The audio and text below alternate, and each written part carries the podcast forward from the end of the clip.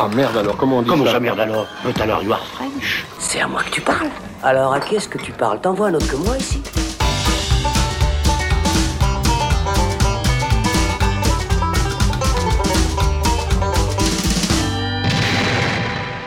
Salut, c'est Thibaut et on se retrouve dans le Saloon pour une nouvelle émission spéciale consacrée à la filmographie d'un cinéaste. Et après notre épisode consacré à l'œuvre de Zack Snyder, on s'attaque une nouvelle fois à un réalisateur qui se voit aussi souvent qualifié de génie visionnaire que de tâcheron surestimé qui n'a rien d'autre à proposer que de belles images vides de sens.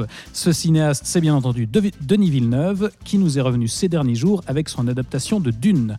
On a déjà discuté de ce film dans un épisode dédié auquel je vous renvoie, et comme convenu, on va revenir maintenant sur la filmographie complète du réalisateur québécois et se demander si, au final, son esthétique épurée et son symbolisme clinquant racontent vraiment quelque chose.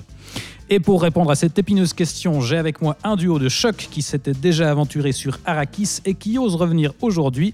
Tout d'abord, à ma droite, celui qui dialogue aussi bien avec les loups qu'avec les aliens, Thomas Gerber, salut. Salut, je suis perturbé parce que je suis à ta gauche. Oui, mais dans mon texte, c'était écrit à ma droite. Alors écoute, Ah ben voilà. euh, voilà, ça ne Pourquoi je correspond suis pas à ce tout que de j'avais suite prévu. euh, catégorisé à ta droite Ah, je sais pas. Mm. En règle générale, tu es à ma droite. Euh, voilà, c'est comme ça que ça se passe. Et à ma gauche, euh, dans la réalité à ma droite, mais c'est pas grave, les gens ne me voient pas, celui qui cherche encore la sortie du labyrinthe et dont on se demandera toujours s'il est un humain ou un répliquant, Alexandre Caporal. Salut Alex. Joli. Salut Thibaut. Ensemble, on va donc revenir sur la filmographie complète de Denis Villeneuve, soit 9 films, notre record dans un long format carrière. Quand même. Alors, est-ce que cet épisode battra aussi le record de durée et dépassera les 3h44 de l'épisode Snyder? Réponse à la fin. bah, vous qui nous écoutez dans le futur, vous avez déjà la réponse sur votre écran, mais nous, on va le découvrir tout de suite. Alors, si vous êtes prêts, Denis Villeneuve en 9 coups, c'est parti. Deux intellectuels assis vont moins loin qu'une brute qui marche. Alors, comme d'habitude, on va commencer par les bases, à savoir c'est qui Denis Villeneuve, et ce coup-ci, c'est toi qui t'y colle, Alex. Alors, dis-nous, Oui. c'est Denis Ah, mais, qui, mais qui est-il? Eh bien, c'est vrai que tout le monde le connaît aujourd'hui avec euh, ses films hollywoodiens, ses blockbusters, et notamment, on parle bah, avec la sortie de Dune comme étant le, le nouveau cinéaste qui s'approprie la science-fiction euh, sur grand écran. Euh, alors qu'en fait, il est québécois. Et d'ailleurs, il a l'accent québécois bien prononcé. C'est- assez perturbant au début quand on ne sait pas qui est Denis Villeneuve et puis qu'on va chercher un petit peu, puisque ce, monsieur a 53 ans. Il est né au Québec euh, le 3 octobre 1967. Et en fait, il vient d'une famille de notaires, donc plutôt une, plutôt une famille aisée. Et il est l'aîné en fait de, quatre enfants. Ce qui est assez étrange, c'est qu'il vient pas du tout d'une famille de cinéphiles. En fait, c'est vraiment lui qui est allé, euh, qui, est allé vers le cinéma euh, tout seul. En fait, Euh, lui à la base, il était dans le dans le sport comme pas mal de Québécois dans le hockey. Et puis lui disait que le hockey, eh bien, il détestait ça. Il était tout le temps sur le banc. Et lui, ce qu'il aimait, eh bien, c'était aller à son petit cinéma de quartier dans sa ville de Trois-Rivières. Et puis là-bas, c'est là qu'il découvre Star Wars, Kubrick, Spielberg ou Coppola. Donc ça, c'est pour le versant euh, américain. Et puis euh, le blockbuster, la science-fiction. Et de l'autre, eh bien, euh, il aimait aussi beaucoup Godard, Bergman, Truffaut. Donc aussi inspiré par la nouvelle vague. Et je trouve que c'est assez drôle de voir par quoi commence Denis Villeneuve, parce que finalement, c'est en fait la, comment dire, les, deux parties, quelque part, de sa filmographie. Un côté assez auteuriste, film pour festival, et puis euh, ses premiers films québécois, donc assez inspiré par la nouvelle vague.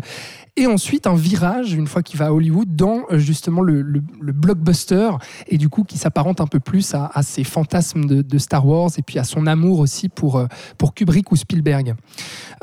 Et lui, alors en fait, une fois qu'il a, a décidé de quitter un petit peu le milieu du sport pour s'intéresser au, au cinéma, il dira toujours que ses inspirations et son imaginaire, il le tenait en fait de ses deux grands-mères, euh, qui étaient d'ailleurs apparemment euh, assez, assez engagées dans un féminisme progressif, etc. Ce qui aura aussi bah, une influence sur sa filmographie. On, va, on va y revenir, mais euh, sur la place de la femme, sur le féminisme aussi, qui est assez présent. Et lui, en fait, Denis Villeneuve, après, après les, les- comment dire, l'école secondaire, etc., il, part dans des études en, en sciences. Et puis finalement, il décroche pour aller à ses premières amours, à savoir faire des études en cinéma. Et puis rapidement, il gagne des prix étudiants et l'opportunité de faire des films d'études. Il est soutenu assez vite par l'ONF, qui est l'Office national du film de, Canada. Oui, parce qu'avant ça, il passe par un, truc assez intéressant. Je ne sais pas si tu vas en parler, mais par, l'émission euh, euh, comment que- la, la course repasille qu'on connaît pas du tout par chez nous, mais euh, je sais pas si tu comptais en, en poser du coup. Bah non, Thibaut, parce que je n'avais pas fait ces recherches et c'est pour ça que Bah tu voilà. me le dis maintenant. ben, écoute, c'est pour ça. Non, mais ça me paraît intéressant à relever. Donc, la course Repasie, qui est en- en- un concours organisé par euh, Radio-Canada. Et euh, c'était une émission, en fait, qui proposait à, à différents aspirants cinéastes de parcourir euh, les régions du globe pour réaliser sur place des petits reportages. Et du coup, lui, il va, il va participer à ça. Et justement, il- pour y participer, il réalise d'abord un, un autoportrait en vidéo qui s'appelle Sur les traces du camérosaure. Et euh, les archives sont encore visibles sur Internet. Et je trouve très intéressant de voir ce jeune Denis Villeneuve euh, qui est à peine sorti de l'adolescence, euh, qui, est, qui, qui est tout mal à l'aise et, et qui se présente comme étant justement un gros fan de SF et de BD aussi. Il lisait beaucoup Spirou à l'époque, euh, apparemment. Et d'ailleurs, justement, dans les, dans les courts-métrages qu'il réalisera pour ce concours-là, il y en a un sur lequel il mettra la musique de Blade Runner déjà. Donc, la musique assez- de Vangelis. Voilà, exactement. Oui, pas celle de, pas celle, Celle de, de Timur. Effectivement. Et du coup, il va, il va se balader dans le monde entier, en Turquie, en Indonésie, en Inde, Et en Jamaïque. etc. En Jamaïque aussi, effectivement. Parce que c'est là le, le point suivant Voilà. euh, sur et, je- mes et du coup, je te laisse reprendre, mais ça me paraît intéressant de ça. Effectivement. quoi. En fait, il commence du coup par, euh, enfin, son, son- après les, les courts métrages dont, dont tu parles, il commence en fait par un moyen métrage documentaire, alors qui s'appelle REW, REWFFWD. Euh, C'est une abréviation de je ne sais pas quoi. Euh, mais en fait, c'est un documentaire sur un photographe qui est retenu euh, par une panne de voiture dans un quartier dangereux de Jamaïque. Et puis à cette époque-là, donc Denis Villeneuve a 27 ans. Et après, il se met à faire des clips. Quelques-uns. hein. Il se perfectionne pas dans le clip, mais il en fait quelques-uns, notamment euh, ben, au Québec pour euh, Beau Dommage ou Daniel Bélanger, qui sont bah, des, des, des- des artistes euh, musicaux qu'on connaît un peu par chez nous. Et puis après, il rencontre en fait le producteur Roger Frappier, qui est un, un producteur de cinéma assez réputé au Un Québec grand monsieur du cinéma. un grand monsieur du Québec, exactement, qui est assez influent et puis qui lui propose en fait de participer à un segment d'un film collectif qui s'appelle Cosmos. Euh, euh, où il y a plusieurs euh, nouveaux talents, on va dire, du cinéma québécois. Et c'est un film qui va à la quinzaine des réalisateurs à Cannes en 1997. Donc en fait, c'est à partir de ce film-là que la porte lui est ouverte au festival en fait du monde et du coup à cet univers-là en fait du cinéma dans lequel eh bien il va évoluer pendant quand même pas mal d'années et il aura des il marquera ses débuts au long métrage en 1998 avec un 32 août sur Terre et donc là avec des films, justement, je le disais, qui, séduisent les festivals, suivront du coup Maelstrom et Polytechnique, film d'auteur euh, euh, québécois aussi, et puis il y aura la révélation au grand public avec Incendie en 2010, succès critique, public et au niveau des cérémonies, on aura l'occasion d'en revenir, euh, d'y revenir, mais notamment avec les Oscars. Et puis c'est après ça en fait que Denis Villeneuve là il prend vraiment un tournant dans sa filmographie euh, en, en 2013 puisqu'il réalise Prisoners avec Hugh Jackman et Jake Gyllenhaal et euh, c'est son premier film euh, en, langue anglophone et puis qui lui ouvre vraiment les portes justement d'un cinéma grand public hollywoodien. Et après s'en suivront eh bien comme je l'ai dit les films de, science-fiction notamment et qui aujourd'hui eh bien le fait de, de proposer des blockbusters à l'image assez léchée, parce que c'est vrai que tu l'as dit dans ton introduction, et c'est ce qui caractérise Villeneuve, alors pas spécialement dès ses premiers films, mais en tout cas dès qu'il met les pieds, alors déjà avec Incendie, mais ensuite vraiment avec les films hollywoodiens, euh, c'est quelqu'un qui est très très intéressé par l'image, et on, va, on va en parler énormément, mais vraiment sur le détail aussi, il est, il est réputé pour ça, euh, quand on regarde les making-of de ses films, c'est vraiment quelqu'un qui va dans le moindre détail pour soigner euh, la direction artistique, la photographie, le cadre, la lumière, etc. Donc il est très très attaché à ça.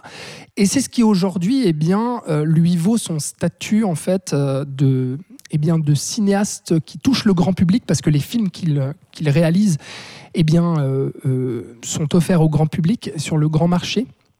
Euh, et puis, C'est euh, un de ces bah, fameux réalisateurs de blockbusters intelligents. voilà, de Voilà. blockbuster d'auteur, si on ça. veut. Et donc Comme c'est si vrai- la formule suffisait à comprendre pourquoi ces films étaient intelligents. C'est ça. Bon, et on essaiera de moi, savoir s'ils le trouve, sont. Alors ça, C'est vaste ça. question. Mais c'est très intrigant et c'est ce dont on va parler tout le long de cette émission. C'est vraiment le fait de voir ce cinéaste québécois qui faisait des films d'auteur québécois pour festival, donc qui touchait euh, surtout les francophones, hein, avec euh, les festi- le festival de Cannes, etc.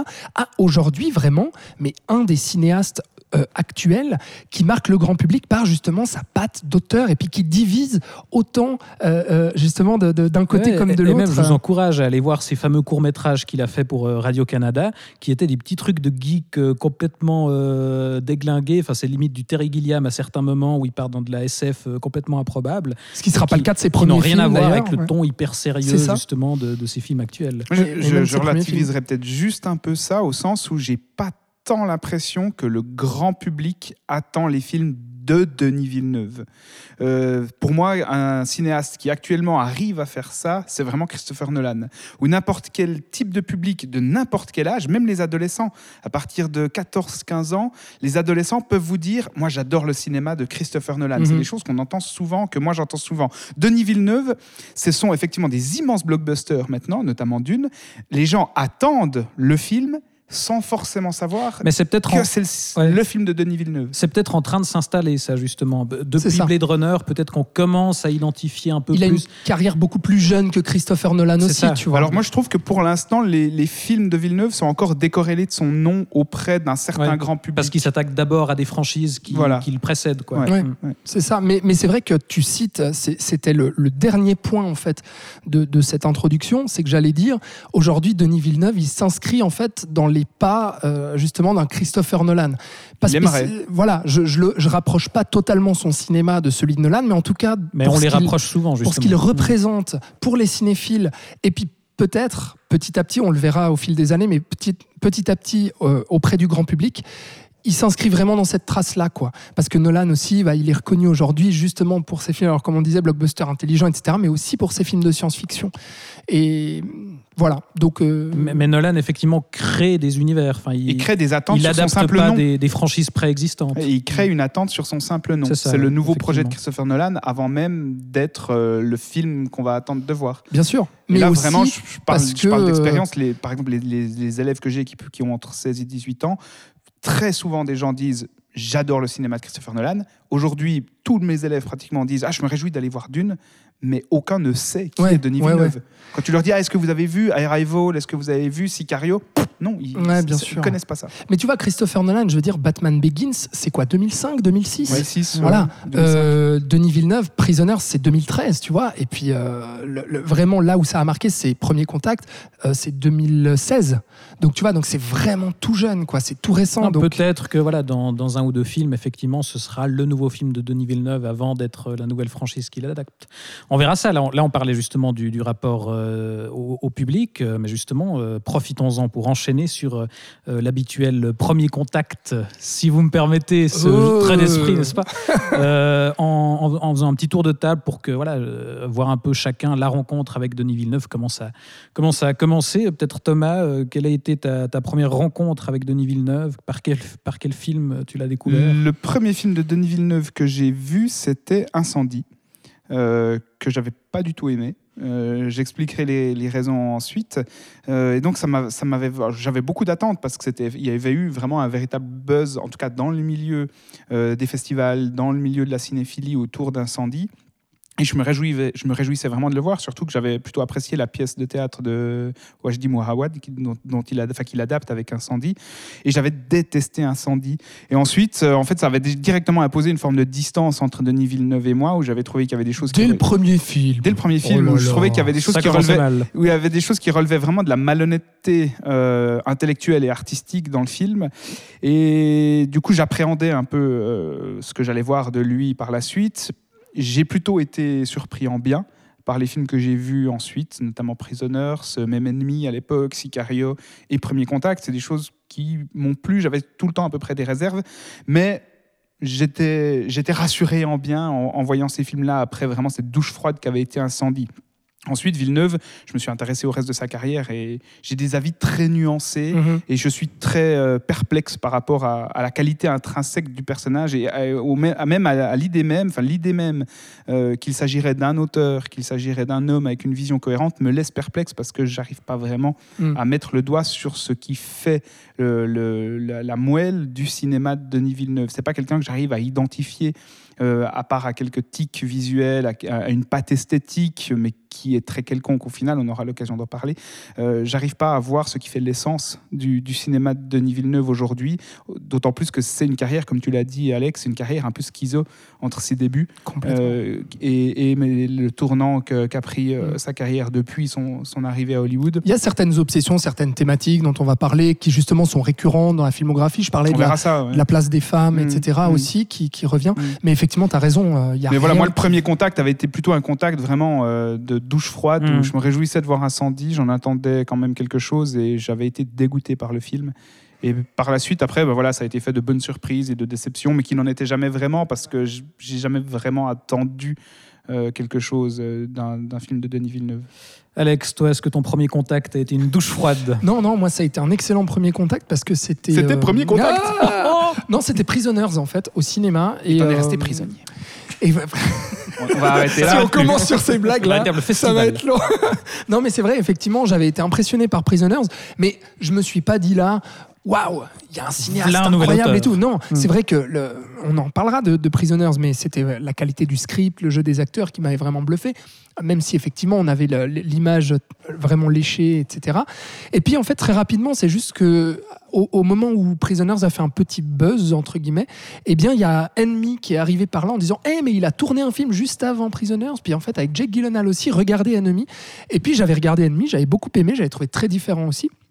Et depuis, bah, j'ai suivi avec, euh, avec intérêt la suite de sa filmographie. Euh, j'avais rattrapé Incendie aussi, que j'avais pas, pas du tout aimé non plus. Mais en tout cas, tous ces films hollywoodiens, jusqu'à Dune, malheureusement, que je n'ai pas aimé, euh, tous les autres, moi, j'ai vraiment accroché. Et, et le sommet, ça, ça, ça sera, ça sera vraiment Premier Contact qui m'avait mis vraiment une énorme gifle. Euh, et puis ensuite, bah, vous le verrez, mais en rattrapant notamment pour cette émission euh, eh bien, les tout premiers films de Ouais. Denis Villeneuve, les premiers films québécois, très compliqué. Donc j'ai ce rapport aussi un peu comme Thomas, je pense un peu ou même Un peu plus marqué que Thomas, ouais. vraiment schizophrène quoi, un peu comme euh, comme le cinéaste sur sa filmographie. Ouais, je pense que c'est effectivement ce qui va ressortir. Moi, de mon côté, je l'ai découvert assez tard. euh, Villeneuve, je crois que c'est avec Sicario, tout bêtement, euh, où euh, voilà, j'avais été euh, quand même assez conquis par euh, l'ambition visuelle du film, voilà, la photo de Dickens, on aura l'occasion d'en d'en parler, l'âpreté du récit aussi, qui, qui évoquait des thématiques assez intéressantes et, et voilà, qui, qui était vraiment très premier degré, très noir, très euh, très violent, etc. Et euh, j'avais découvert le reste petit à petit. Après, j'étais allé voir euh, Premier Contact, où là aussi, je m'étais pris une jolie claque. Et des, des Blade Runner, on en Ah, discutera, mais ça avait été très compliqué. Et finalement, je les ai découverts tous assez récemment. Enfin, finalement, le- j'ai vraiment complété la filmographie à l'occasion de cette émission. Et voilà, j'ai un peu le même sentiment. De, je trouve qu'il a une carrière assez, assez fascinante, où effectivement, j'ai l'impression qu'il y a un peu trois périodes, où effectivement, il commence par des, des petits drames au Canada. Euh, il enchaîne euh, avec, euh, tout d'un coup, en arrivant à Hollywood, avec une, une espèce de trilogie de, de thrillers voilà, qui parle un peu de l'Amérique, avec un, un- un traitement tout de suite assez sérieux, assez sombre, etc. Et puis là, il est dans une période de, de science-fiction où il s'attaque à, à des franchises mythiques. Des monuments, ouais. Du cinéma et de la, littérature, euh, et où effectivement c'est assez difficile de, le cerner. On, voit un peu une progression, j'ai l'impression, dans, dans, son cinéma, où il va de plus en plus vers une esthétique très épurée, très froide, euh, une, direction artistique assez minimaliste, euh, voilà, ce genre de choses, et avec des, des- des personnages aussi de plus en plus froids.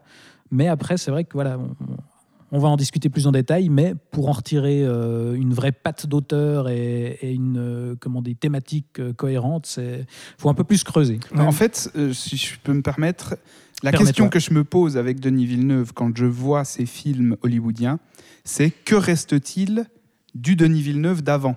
Ouais. Et il y a d'autres cinéastes qui sont partis comme lui, d'un cinéma d'auteur, d'un cinéma fauché, qui ont tenté des trucs. Peter Jackson en est peut-être le meilleur exemple, qui a fait du cinéma gore au début, extrêmement subversif. Ouais. Et ça se voit encore. Oui, tu as des restes dans Le Seigneur des Anneaux, Exactement. des, Sam, Sam euh, Raimi, c'est Mm. la même chose. Exactement. ouais. Ce sont des cinéastes qui sont partis de quelque chose de- d'artisanal, euh, de fauché, de- d'autorisant même parfois, et qui vont euh, injecter ça dans la suite de leur carrière. Et tu vas trouver ces- ce fil rouge qui, qui traverse leur, euh, leur filmographie. Et Denis Villeneuve, quand je vois ses films actuels, bah, et quand je revois ses tout premiers films, je ne retrouve pas. Ouais, c'est- difficile le de reconnaître euh, le petit geek euh, passionné de Spirou euh, dans Blade Runner. Quoi. Ouais, Enfin, ou même le, le mec qui a des ambitions un peu nouvelle vague euh, Ah ouais, avec ses premiers Mm. films. Je, je vois pas ce qu'il a gardé de ça et dans quelle mesure est-ce qu'il essaye un peu de subvertir ou de transformer ou d'être original dans son approche du blockbuster hollywoodien. En fait, c'est quelqu'un qui est vraiment, à mon sens, entré dans le moule hollywoodien et qui a fait taire ses premières ambitions d'auteur un peu pro- provocateur, euh, même si c'était eh, terriblement imparfait. Mais il a vraiment fait taire ce Denis Villeneuve-là.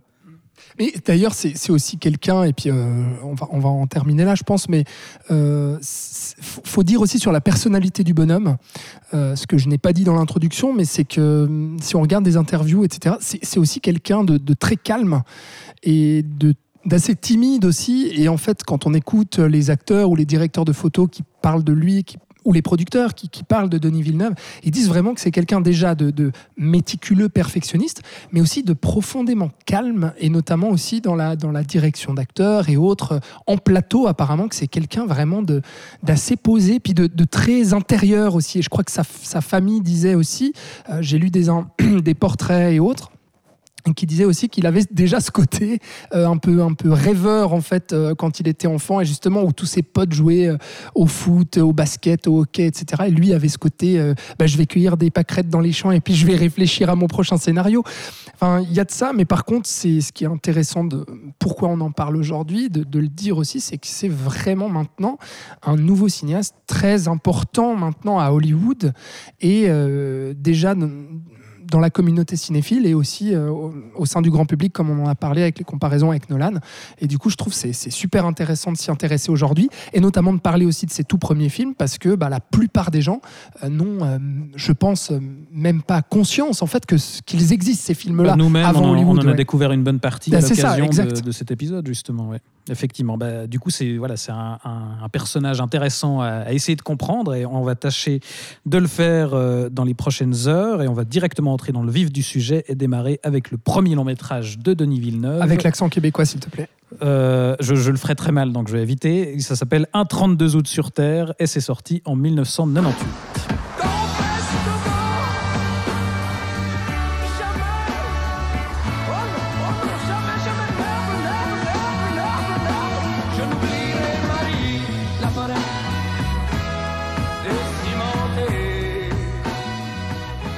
Et c'est moi qui ouvre le bal avec ce premier film réalisé au Canada et qui voit le jour, tu l'as dit, en grande partie grâce au producteur Roger Frappier, euh, ce grand monsieur du cinéma québécois, qui avait donc déjà produit le, film collectif Cosmos.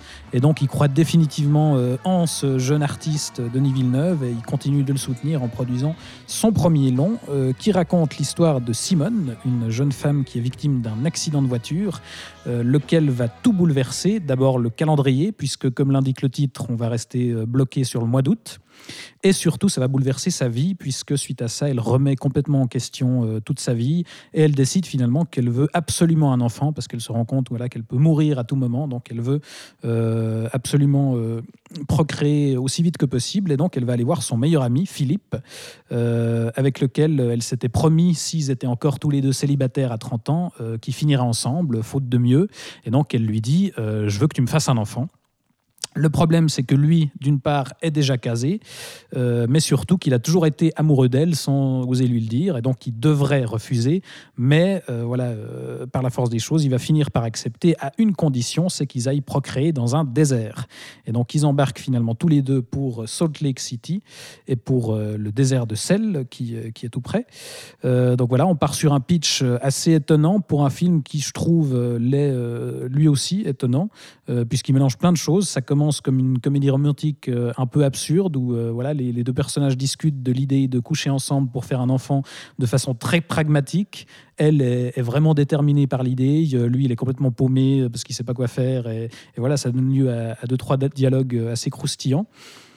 Ça enchaîne sur une sorte de road movie existentiel où on se retrouve tout d'un coup dans ce désert de sel et où Villeneuve va là déjà un petit peu jouer sur le contemplatif. euh, en, Il y a déjà du sable. Les grands sable, c'est ça, espaces et euh, tout. En, jouant sur ce paysage tout plat et tout blanc, euh, complètement immaculé, euh, et où on, on a ces deux personnages qui sont deux petits points paumés au milieu du vide, où ils se retrouvent justement seuls avec eux-mêmes, où ils peuvent réfléchir justement à leur existence, etc. Ils vont croiser littéralement la mort, donc là aussi on commence à avoir du, du symbolisme assez apparent. Et on termine finalement, sans trop en dévoiler, mais sur une dernière partie qui est clairement plus dramatique et où on a même un petit clin d'œil euh, à la science-fiction qui est, qui est inséré à l'occasion d'une scène dans une, dans une chambre d'hôtel euh, japonaise, n'est-ce pas? Euh, pour au final, euh, voilà, un, un film qui est, qui est vraiment un, un tout petit film. Je trouve on sent déjà la, la volonté de Villeneuve d'élaborer euh, des grands discours, de faire des beaux plans léchés, très lents, contemplatifs, comme je l'ai dit, etc. Mais pour moi, il n'y a pas encore le, le ton hyper solennel qu'on aura. Non, ça reste plus léger, tard en dans ces fait. blockbusters ultra contemplatifs, ultra dépressifs, surtout parce que même s'il y a du drame, il y a aussi beaucoup d'humour. ce On comprend retrouve à- peut-être pourquoi il a abandonné ce ton-là quand on voit le niveau de l'humour dans le film. Bah, je suis pas d'accord. Je, trouve- je trouve que ça marche assez bien, justement, ces, Ouais, ces dialogues de départ où on est dans un truc un peu lunaire, où euh, elle lui dit Je veux que tu me fasses un enfant, puis euh, lui, euh, sait pas s'il doit prendre ça au sérieux ou non. Non plus. Je trouve que ça. Écoute, moi, j'ai été assez client de, de ce départ-là. Et on a au final voilà, une histoire assez simple, avec une atmosphère. Mélancolique mais avec euh, justement un petit décalage et euh, ça donne lieu pour moi à un, premier film euh, assez attachant et, moi je- bah, du coup ça fait partie des films que j'ai découvert pour, pour cette, cette émission et j'ai été assez conquis mais visiblement toi pas Thomas Non, moi j'ai été assez rapidement agacé par le film. Visuellement, je trouve qu'il y a des choses intéressantes. Comme tu l'as dit, il y a une, manière d'épouser l'espace, le grand espace, etc. Et puis la photographie d'André Turpin, qui va signer quelques films avec euh, Denis Villeneuve. Ouais. en et tant qui que chef était déjà euh, chef-op sur euh, leur film collectif Et qui a même Cosmos, réalisé, ouais. je crois, un segment de, Oui, de absolument. Cosmos. Euh, mais surtout qui ensuite va devenir le chef opérateur quasi attitré de Xavier Dolan, euh, qui va éclairer Mommy, notamment euh, Thomas Laferme, Mathias et Maxime. Maxime, etc. Mais donc visuellement, il y, a des choses, il y a cette volonté clairement affichée de Denis Villeneuve de signer quelque chose d'un peu pop, d'assez coloré, de, de très nouvelle vague en fait dans sa manière de jouer avec le montage, avec l'intemporalité. clair. Ouais, il y a un montage très dynamique où tout- Exactement. tout d'un coup il fait des cuts assez Ouais. brusques. euh, La rencontre des deux, euh, quand, euh, quand, enfin la rencontre quand il, quand elle, elle va vers lui le retrouver, c'est à bout de souffle quoi dans Ouais, le, c'est dans ça. le cut. C'est dans un appartement, tu sens clairement l'héritage là, de la nouvelle vague française. Et puis après, le film bascule gentiment vers quelque chose, vers, un, vers un héritage aussi euh, presque trop explicite pour moi, c'est-à-dire qu'on sent que Villeneuve veut faire de l'Antonioni après. On, sent, on sent blow up, on sent cette volonté d'aller faire quelque chose, euh, dans, dans un- de nous mener dans un trip un peu euh, fantasmagorique, dans le désert, un peu psychédélique. Mais ça, ça marche bien franchement.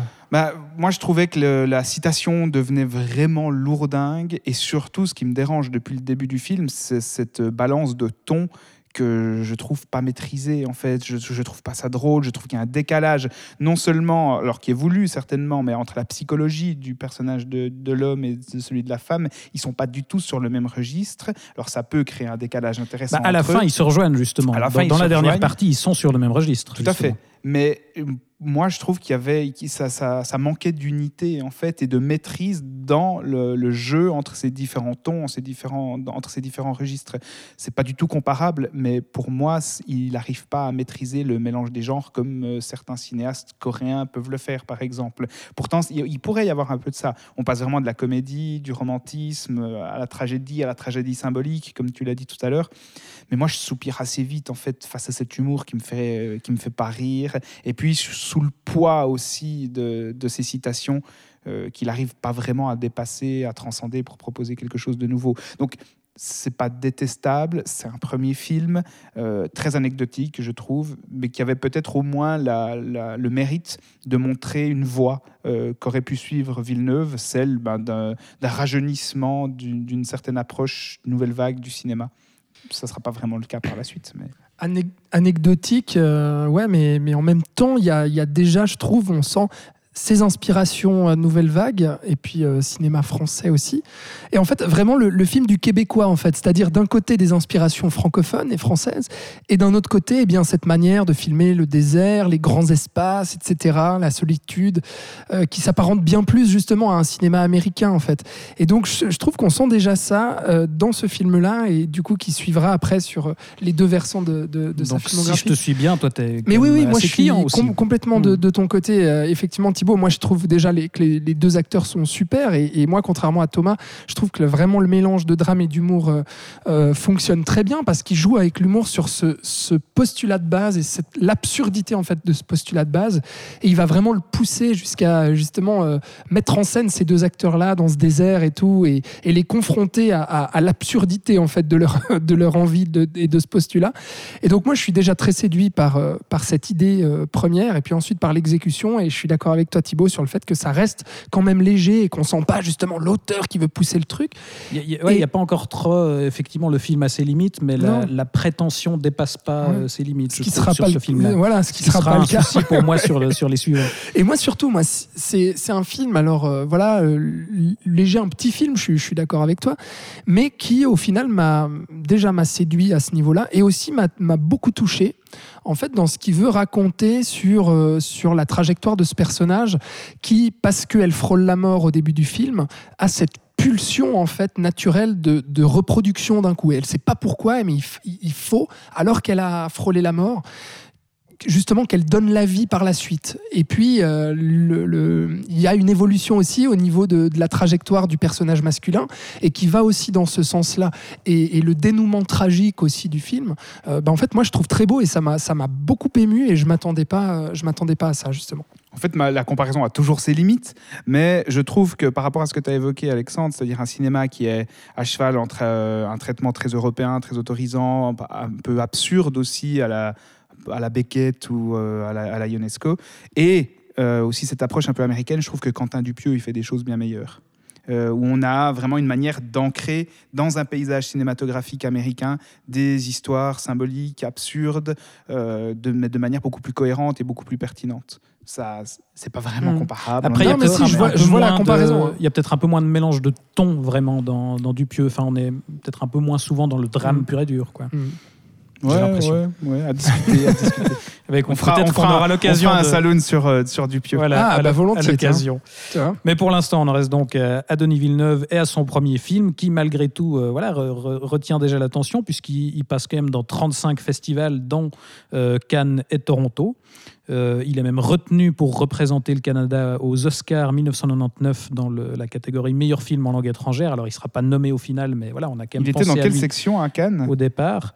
Euh, C'est une très bonne question, je ne l'ai pas noté. Euh, je te laisserai chercher. Je me demande si c'était pas euh, À la- l'acide Mais je me demande si c'était pas la semaine de la critique. Je, je sais pas. C'est- c'est On cherchera, en tout on cas, il y passera dans ses films suivants, donc c'est c'est pas impossible.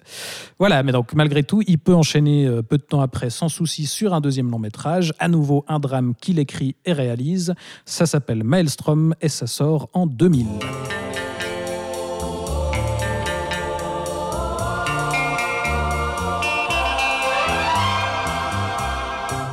Un bon matin, je sais que je m'éveillerai différemment de tous les autres jours.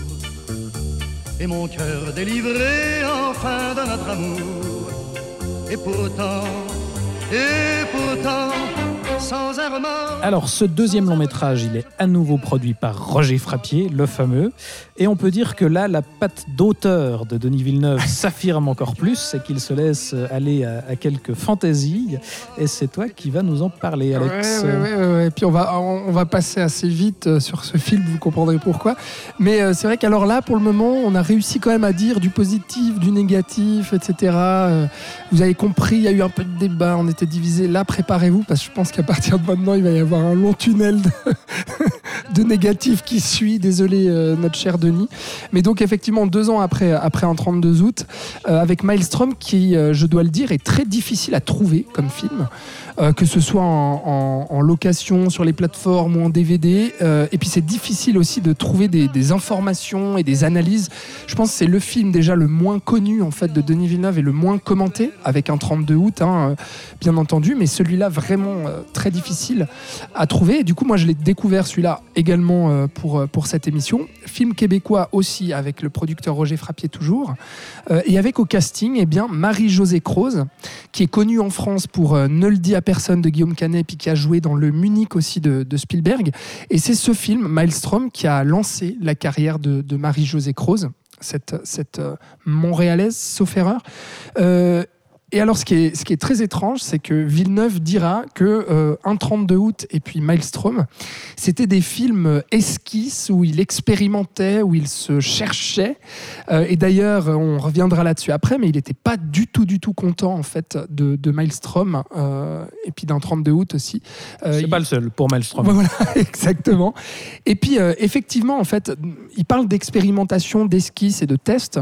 Effectivement, Maelstrom, il touche à la fois, euh, eh bien, toujours à, à- à- à ce drame assez sérieux et terre à terre, à cette, à cette héroïne, cette figure féminine euh, euh, qui, est, prise dans un engrenage et puis dans, dans une, dans une tragédie en fait que- qu'elle va, qu'elle va créer, et qui touche aussi au genre du conte et au registre du fantastique mais qui l'effleure à peine du doigt, c'est un problème.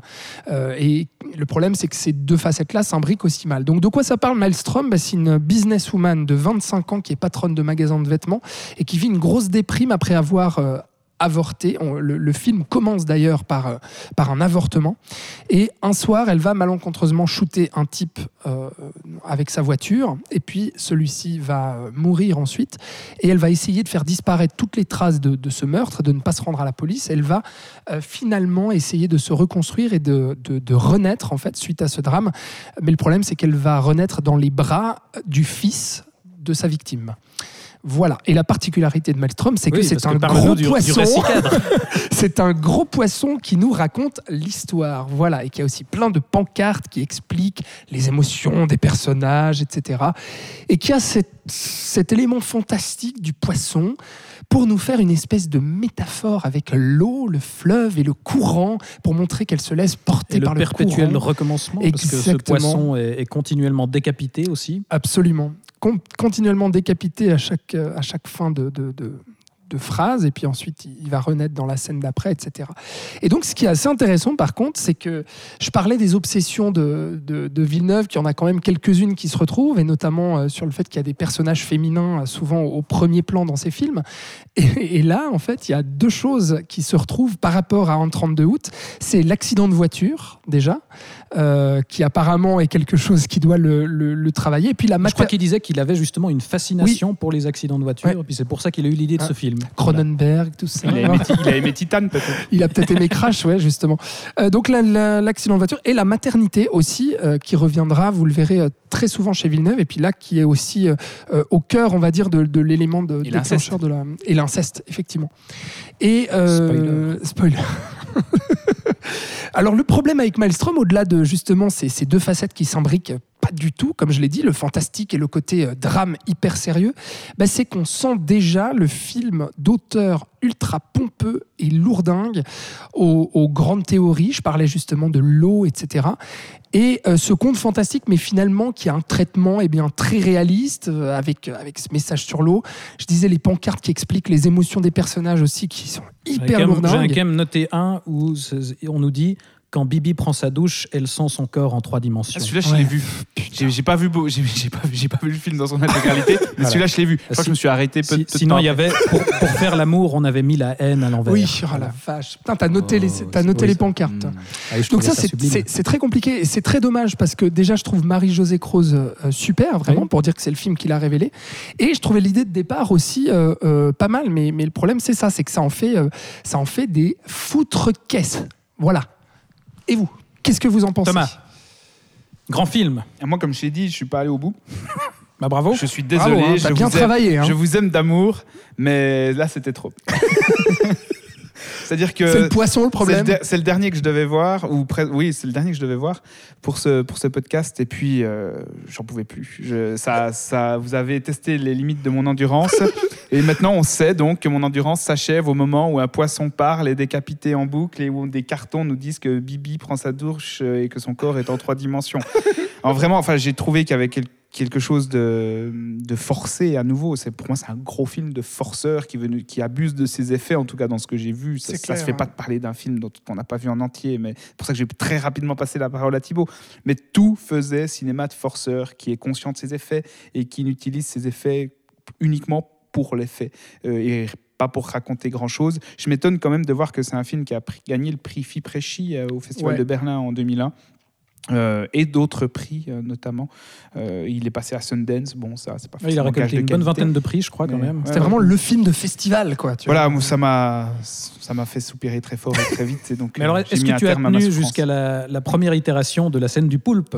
Mais Parce non, que alors ça, non, grand moment. Je, je, je préfère garder ça euh, en, en, en image fantasmée. Tu vois, vous m'en avez parlé et, et je garde ça. je C'est quelque dans mon chose. C'est quelque c'est chose, quelque non, parce que moi, ce que je trouve intéressant, enfin, le pitch de départ, je trouve, est assez prometteur. bah ouais. Ça pourrait donner lieu à quelque chose d'intéressant. faut quand même dire que ce poisson, il ressemble à, vous savez, ces, ces faux trophées de, Oui, de pêche. exactement. Le, le poisson qui chante, là, Oui, oui, oui, euh, Il y Dans a les toujours, pizzerias, il y a toujours oui, un copain absolument. un peu beauf qui a ça dans son salon euh, et qui vous le montre euh, au cours de la soirée. Moi, j'en Bah, ai peut-être un à la cave, d'ailleurs. Bah, bah, tu vois, on a tous un copain un peu beauf, c'est bien ce que je disais. Et, et le poisson, c'est ça. C'est vrai, mais il chante pas, Ouais, malheureusement. il chante pas. Ouais, c'est Bon, on a quand même aussi, ouais, on a envie de le décapiter de la même manière. T'es sûr qu'il chante pas Euh, oui, oui, non, je, Ah je- suis désolé de te décevoir, mais alors peut-être dans une scène post-générique, je ne sais pas. Je suis pas allé au bout du générique, moi. Euh, mais non, effectivement, le, le pitch de, de cette femme qui va euh, voilà, renverser quelqu'un et va être dans la, dans la, comment, dans la- dans le déni complet, ouais, dans la culpabilité et dans le déni, et aussi avec cette histoire d'avortement, etc. Il y, a- voilà, il y aurait quoi raconter quelque chose d'intéressant. Euh, et, et moi, j'aime bien aussi euh, l'idée, enfin, j'aime toujours bien les, les- les histoires qui sont des histoires de réaction en chaîne, parce que là, justement, on a un jeu sur le fait que le type qu'elle a renversé, euh, c'est un, un pêcheur, justement, et que voilà, il va y avoir tout un impact euh, et des conséquences sur le fait qu'il est plus là pour pêcher les poissons, et justement, dans une D'où scène. le poisson, voilà. Elle se retrouve avec sa copine euh, dans, dans un restaurant euh, qui leur sert du poulpe, qui est euh, coriace, n'est-ce pas? Euh, Parce que justement, c'est- c'était ce pêcheur-là en- en- qui pêchait le poisson habituellement et qu'il n'est plus là pour pêcher du bon poisson. Enfin bref, c'est- très intéressant dans l'idée, mais comme tu le dis, le, le ton, enfin, d'emblée, euh, ça va pas avec ce- cette espèce de, de grosse musique, ce requiem euh, Maelstrom ou je ne sais plus Oh, comment ça s'appelle, ouais. qui revient. Vrai, J'ai euh, pas parlé de à, ça. à ouais. toutes les sauces, avec des gros chants nordiques. Euh, ouais, de- d'en- d'entrée de jeu, ça, ça va pas. Et même là, il y a, y déjà beaucoup moins de tentatives d'humour que, que dans son précédent film, euh, de ce que j'en retiens. Et, et c'est tout de suite, ouais, effectivement, beaucoup plus sérieux, beaucoup plus sinistre, euh, où on nous met des cartons, on nous dit que voilà, le- la mort, la vie, euh, je vais vous parler de grandes thématiques. Les fluides, l'eau. Euh, ouais, ouais, non. Enfin bref, euh, je crois qu'on. En fait, ça, c'est c'est quand même une constante dans le cinéma de Denis Villeneuve qu'on va peut-être retrouver jusqu'au bout. C'est cette manière d'expliciter vraiment de manière lourdingue, par le dialogue, ce qu'il a envie de nous faire comprendre. Oui, absolument. Moi, c'est vraiment, pour moi, un cinéaste qui ne croit pas en la capacité unique à de ces images à véhiculer une, une émotion et une émotion intellectuelle. Il faut que tout passe par le dialogue Mhm. chez Villeneuve et ça va être assez flagrant dans les films qui suivent. Et d'ailleurs, c'est vrai qu'on n'en a pas encore parlé jusque-là, mais euh, ces deux premiers films-là, euh, Denis Villeneuve écrit aussi, il est aussi au, au scénario, euh, ce qui sera le cas aussi ensuite de Polytechnique et Incendie. Et après, au Polytechnique, euh, non. Si, Non, c'est Jack Davids qui écrit. mais lui, il coécrit, je crois. hein. C'est possible qu'il participe. Oui, oui, il participe ouais. à la, crois à la bien, oui. coécriture. Mais et après, il y a le switch euh, quand il passe à Hollywood, euh, où là, il Bah, il va commencer plus. par adapter des scénarios, effectivement, ça, jusqu'à. Dune, que, qui- que pour le coup, il coécrit. Tout ouais, à fait. Et euh, la dernière chose que je voulais dire sur Maelstrom, et je pense que, pardon Thibaut, je vais peut-être te faire ta transition, mais c'est que. C'est très bien fait, là. euh, voilà, donc euh, qu'il était très mécontent du film, malgré justement le petit succès en festival, hein, parce que. Ah oui, parce que là, il est, il est sélectionné, euh, je crois, dans une quarantaine de Ah, c'est festivals. énorme. Ce coup-ci, il est à nouveau retenu euh, pour représenter le Canada aux Oscars. Toujours pas nommé, je crois. Non, mais, toujours mais pas, là aussi, il y a quand même une certaine reconnaissance. Effectivement, mais bon alors en termes publics, c'est pas du tout un film qui a marché, hein, et on peut comprendre pourquoi. Euh, mais malgré ce succès crit- critique, en fait, euh, Denis Villeneuve, il sera très insatisfait et très mécontent de ce film-là, et en fait, il va se mettre à douter complètement de sa profession et de sa, de sa capacité en fait à être cinéaste. Et c'est pour ça en fait qu'il fera une longue, longue, longue pause euh, de près de 9 ans parce que euh, Polytechnique c'est 2009, hein, sauf erreur, le, prochain ouais. film dont on va parler. Celui-ci c'est 2000. Et donc en fait il va complètement arrêter le, le cinéma et il va se demander même si un jour il, il devra reprendre ou pas. Il sera, euh, il s'occupera en fait de ses trois enfants. Il sera père au foyer à ce moment-là et il fera deux trois petites publicités. Donc il continuera à faire un peu de, de- de réalisation, on va dire, mais, mais donc dans la pub pour se faire un petit peu de quoi. Mais euh, vraiment cette pause jusqu'au déclic en fait où, il verra la pièce euh, de théâtre Incendie, qui justement là à ce moment-là énorme déclic, il va se dire ok il faut que il faut que je retourne au cinéma Euh, et c'est là qu'il vraiment a envie de refaire du cinéma. Mais avant ça il y aura euh, bah, Polytechnique. Oui, et même encore avant ça, Ah. euh, il, va, il va passer par le, enfin, il va revenir au court métrage parce qu'il va réaliser un petit court métrage qui s'appelle Next Floor, qui sera, Ah oui c'est juste. ouais. qui passera à Cannes et qui sera récompensé du Grand Prix euh, Canal+. Je ne sais pas si l'un de vous l'a vu. C'est un court métrage dans lequel euh, des gens euh, mangent à n'en plus finir à une table et ils, ils mangent tellement qu'en fait euh, la table euh, fait s'effondrer le parquet. Et ils traversent les étages comme ça et c'est ça pendant tout le, le court métrage. Ah. Les neuf films c'était assez pour Thomas. D'ailleurs euh, Oui, là, il est pas allé au bout de Maelstrom donc du coup le court métrage. Bref, du coup, effectivement. suffit il va bien finir par revenir euh, au, au long métrage euh, en 2009, euh, en revenant avec un bon gros drame adapté d'un fait réel tragique, le tout en noir et blanc. Je veux bien sûr parler de Polytechnique, sorti en 2009.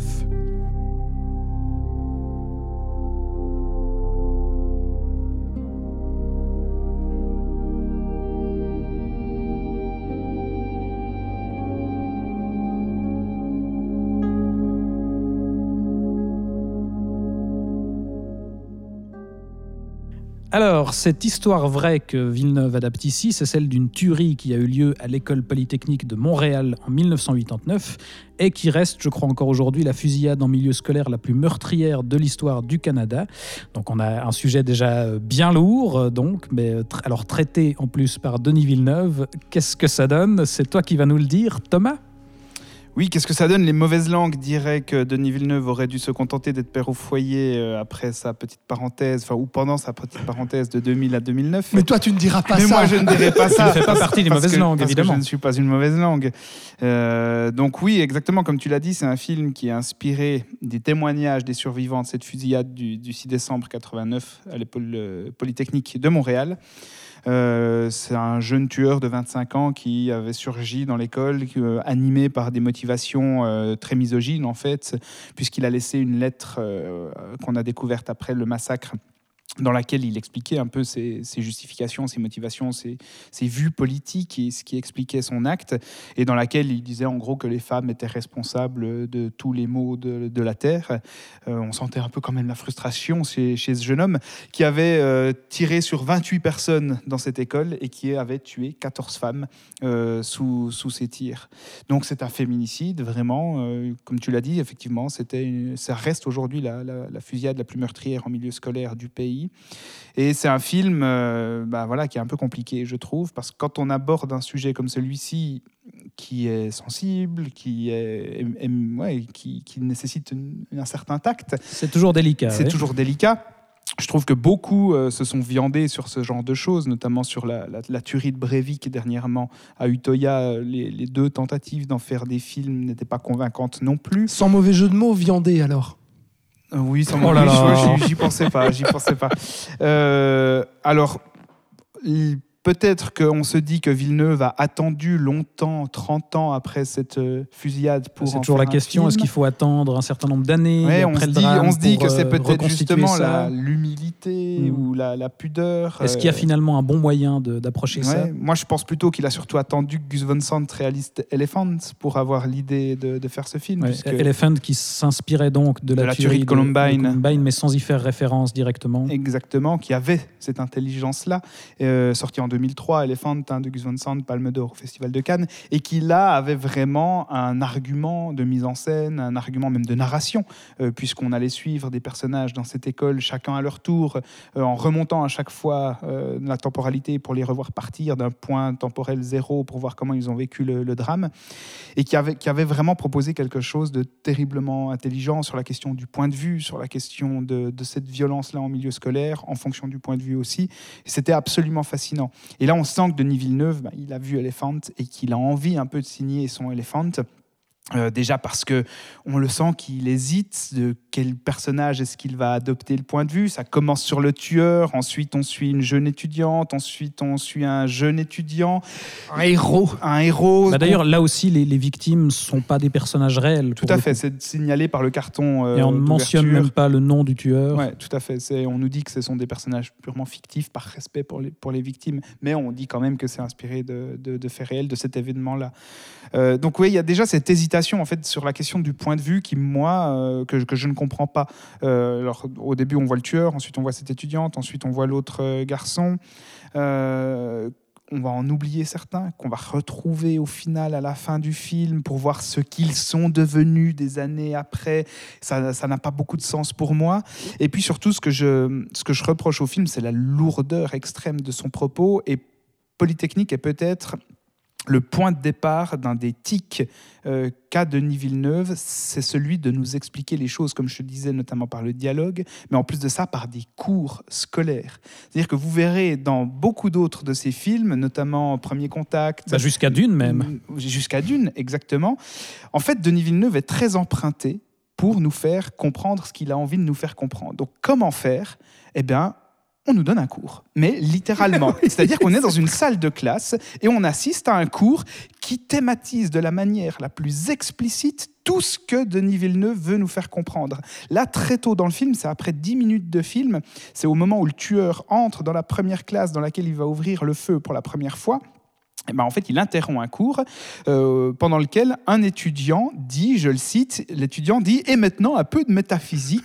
La loi universelle de l'entropie, de l'entropie pardon, affirme que tout système isolé, laissé à lui-même, est irrémédiablement voué à se dégrader de manière irréversible jusqu'à l'autodestruction.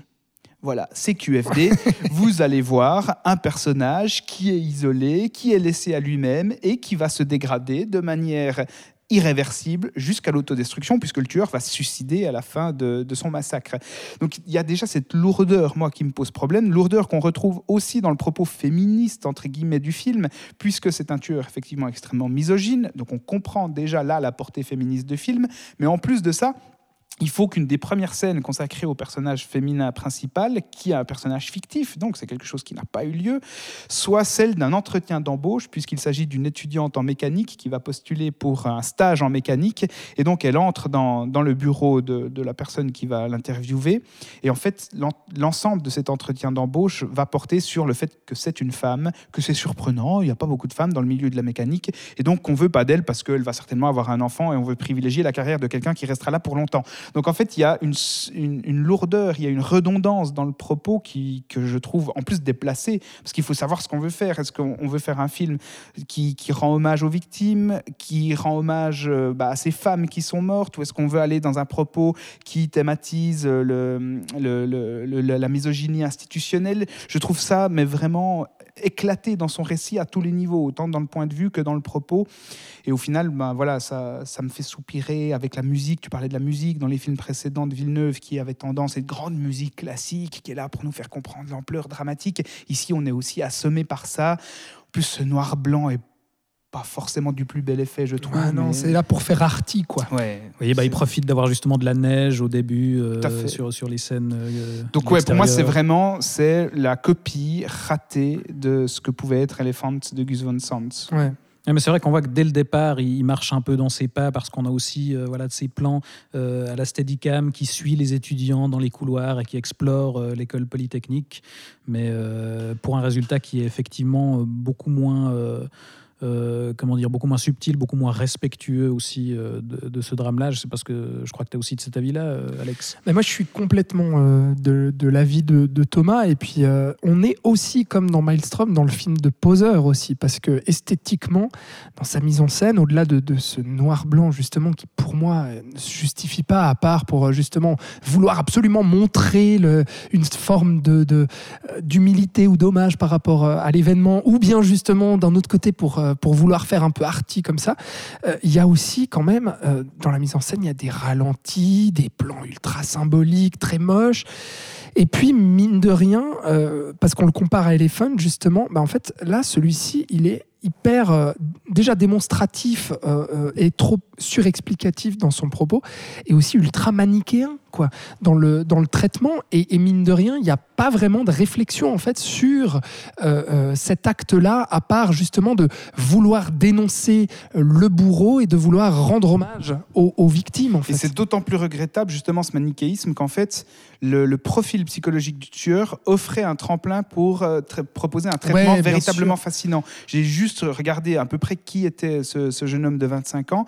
Apparemment, il était euh, né d'une mère québécoise et d'un père algérien et il avait été victime de sévices euh, physiques, corporels perpétrés par son père pendant son enfance. Donc il a subi une violence extrême apparemment euh, de par son père, mais il en veut aux femmes. Et il y, a là- il y avait là quelque chose éventuellement à, à thématiser. à il, y avait, il y avait une opportunité pour proposer un traitement complexe de, de ce rapport au genre. Pourquoi est-ce que quelqu'un qui s'est fait battre par son père voit la femme comme étant l'origine de tous les maux de la Ouais. terre?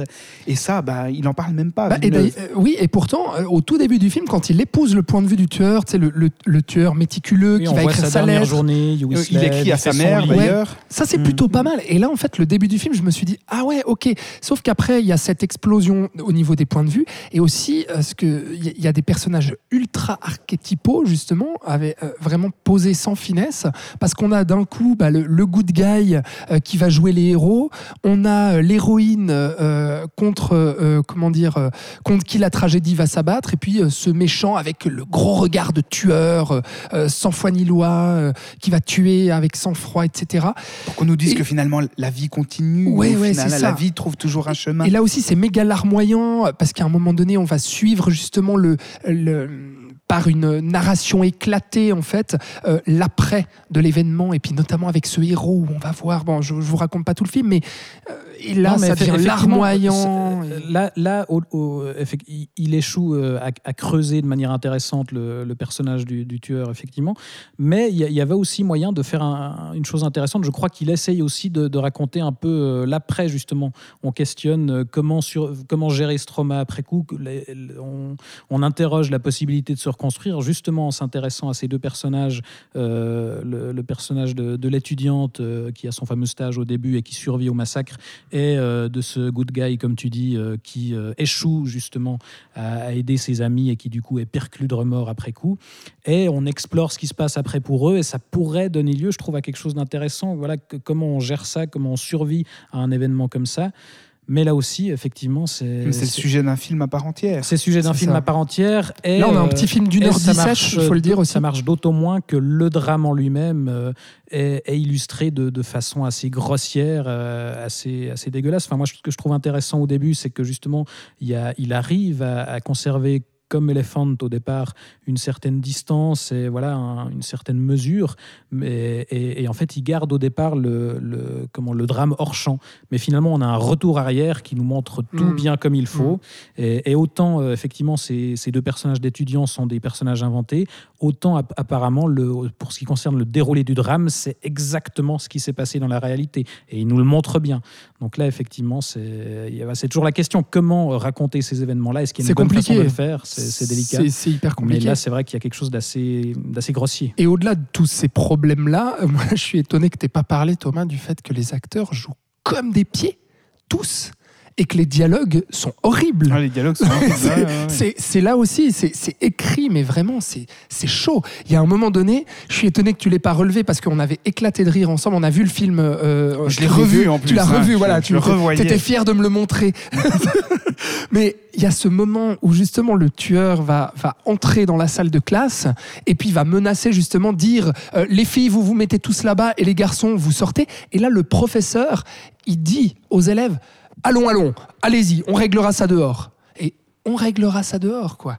Et là tu te dis mais qui a écrit ça? Qui a validé ce, ce dialogue? Le, le même, le même professeur qui, au moment où le tueur interrompt le, le- le speech de l'étudiant que je viens de citer tout à l'heure, quand euh, le tueur entre armé, arme à la main, l'enseignant dit euh, Sortez, vous reviendrez après les cours. Ouais, ouais. Ouais, ouais, c'est ça. Oui, oui, c'est juste, il y a ça aussi. Surréaliste. Voilà, et donc il y a- il y, a tout ça qui vient en plus entacher encore plus le, le, bah, le gros Qui donne un problème côté artificiel en plus à Ouais. tout ça. ouais. Ouais, donc on l'a- on l'aura compris, euh, Gus Van Sant peut, peut dormir tranquille pour l'instant. c'est pas c'est pas Polytechnique qui va venir euh, concurrencer Elephant. Mais est-ce incendie, Thibaut? S'en dit, bah écoute, en, tout, en tout cas, le, voilà, le film nous ne nous convainc pas vraiment, mais il a quand même été présenté à la quinzaine des réalisateurs à Cannes, récolté une flopée de récompenses, et donc euh, là, avec ce film, Denis Villeneuve commence vraiment à être institué pour de bon, et il revient à peine un an plus tard, du coup, euh, avec un nouveau drame plutôt ambitieux, et c'est effectivement Incendie, sorti en 2010. Holy Roman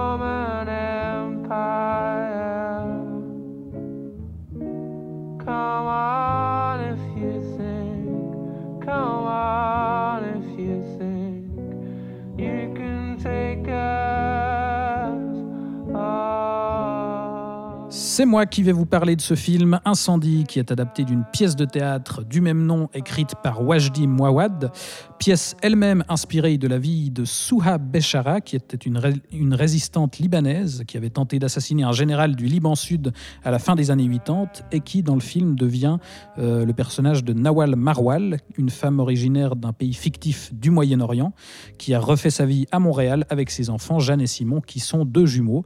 Et le jour où euh, leur mère décède, euh, eh ben, ces, ces deux jumeaux se retrouvent devant le notaire qui leur lit le testament euh, de leur maman et qui leur remet deux lettres. Une qu'ils devront remettre à leur père, qu'ils n'ont jamais connu et qui croyaient même mort, et une qu'ils devront remettre à leur frère, dont ils ignoraient même l'existence.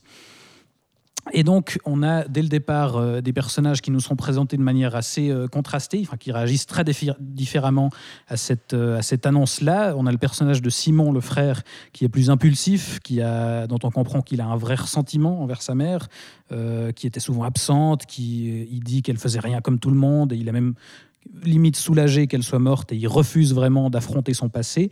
Et de son côté, euh, sa sœur Jeanne, qui est plus réfléchie, plus compatissante envers sa mère et plus déterminée justement à respecter euh, ses dernières volontés.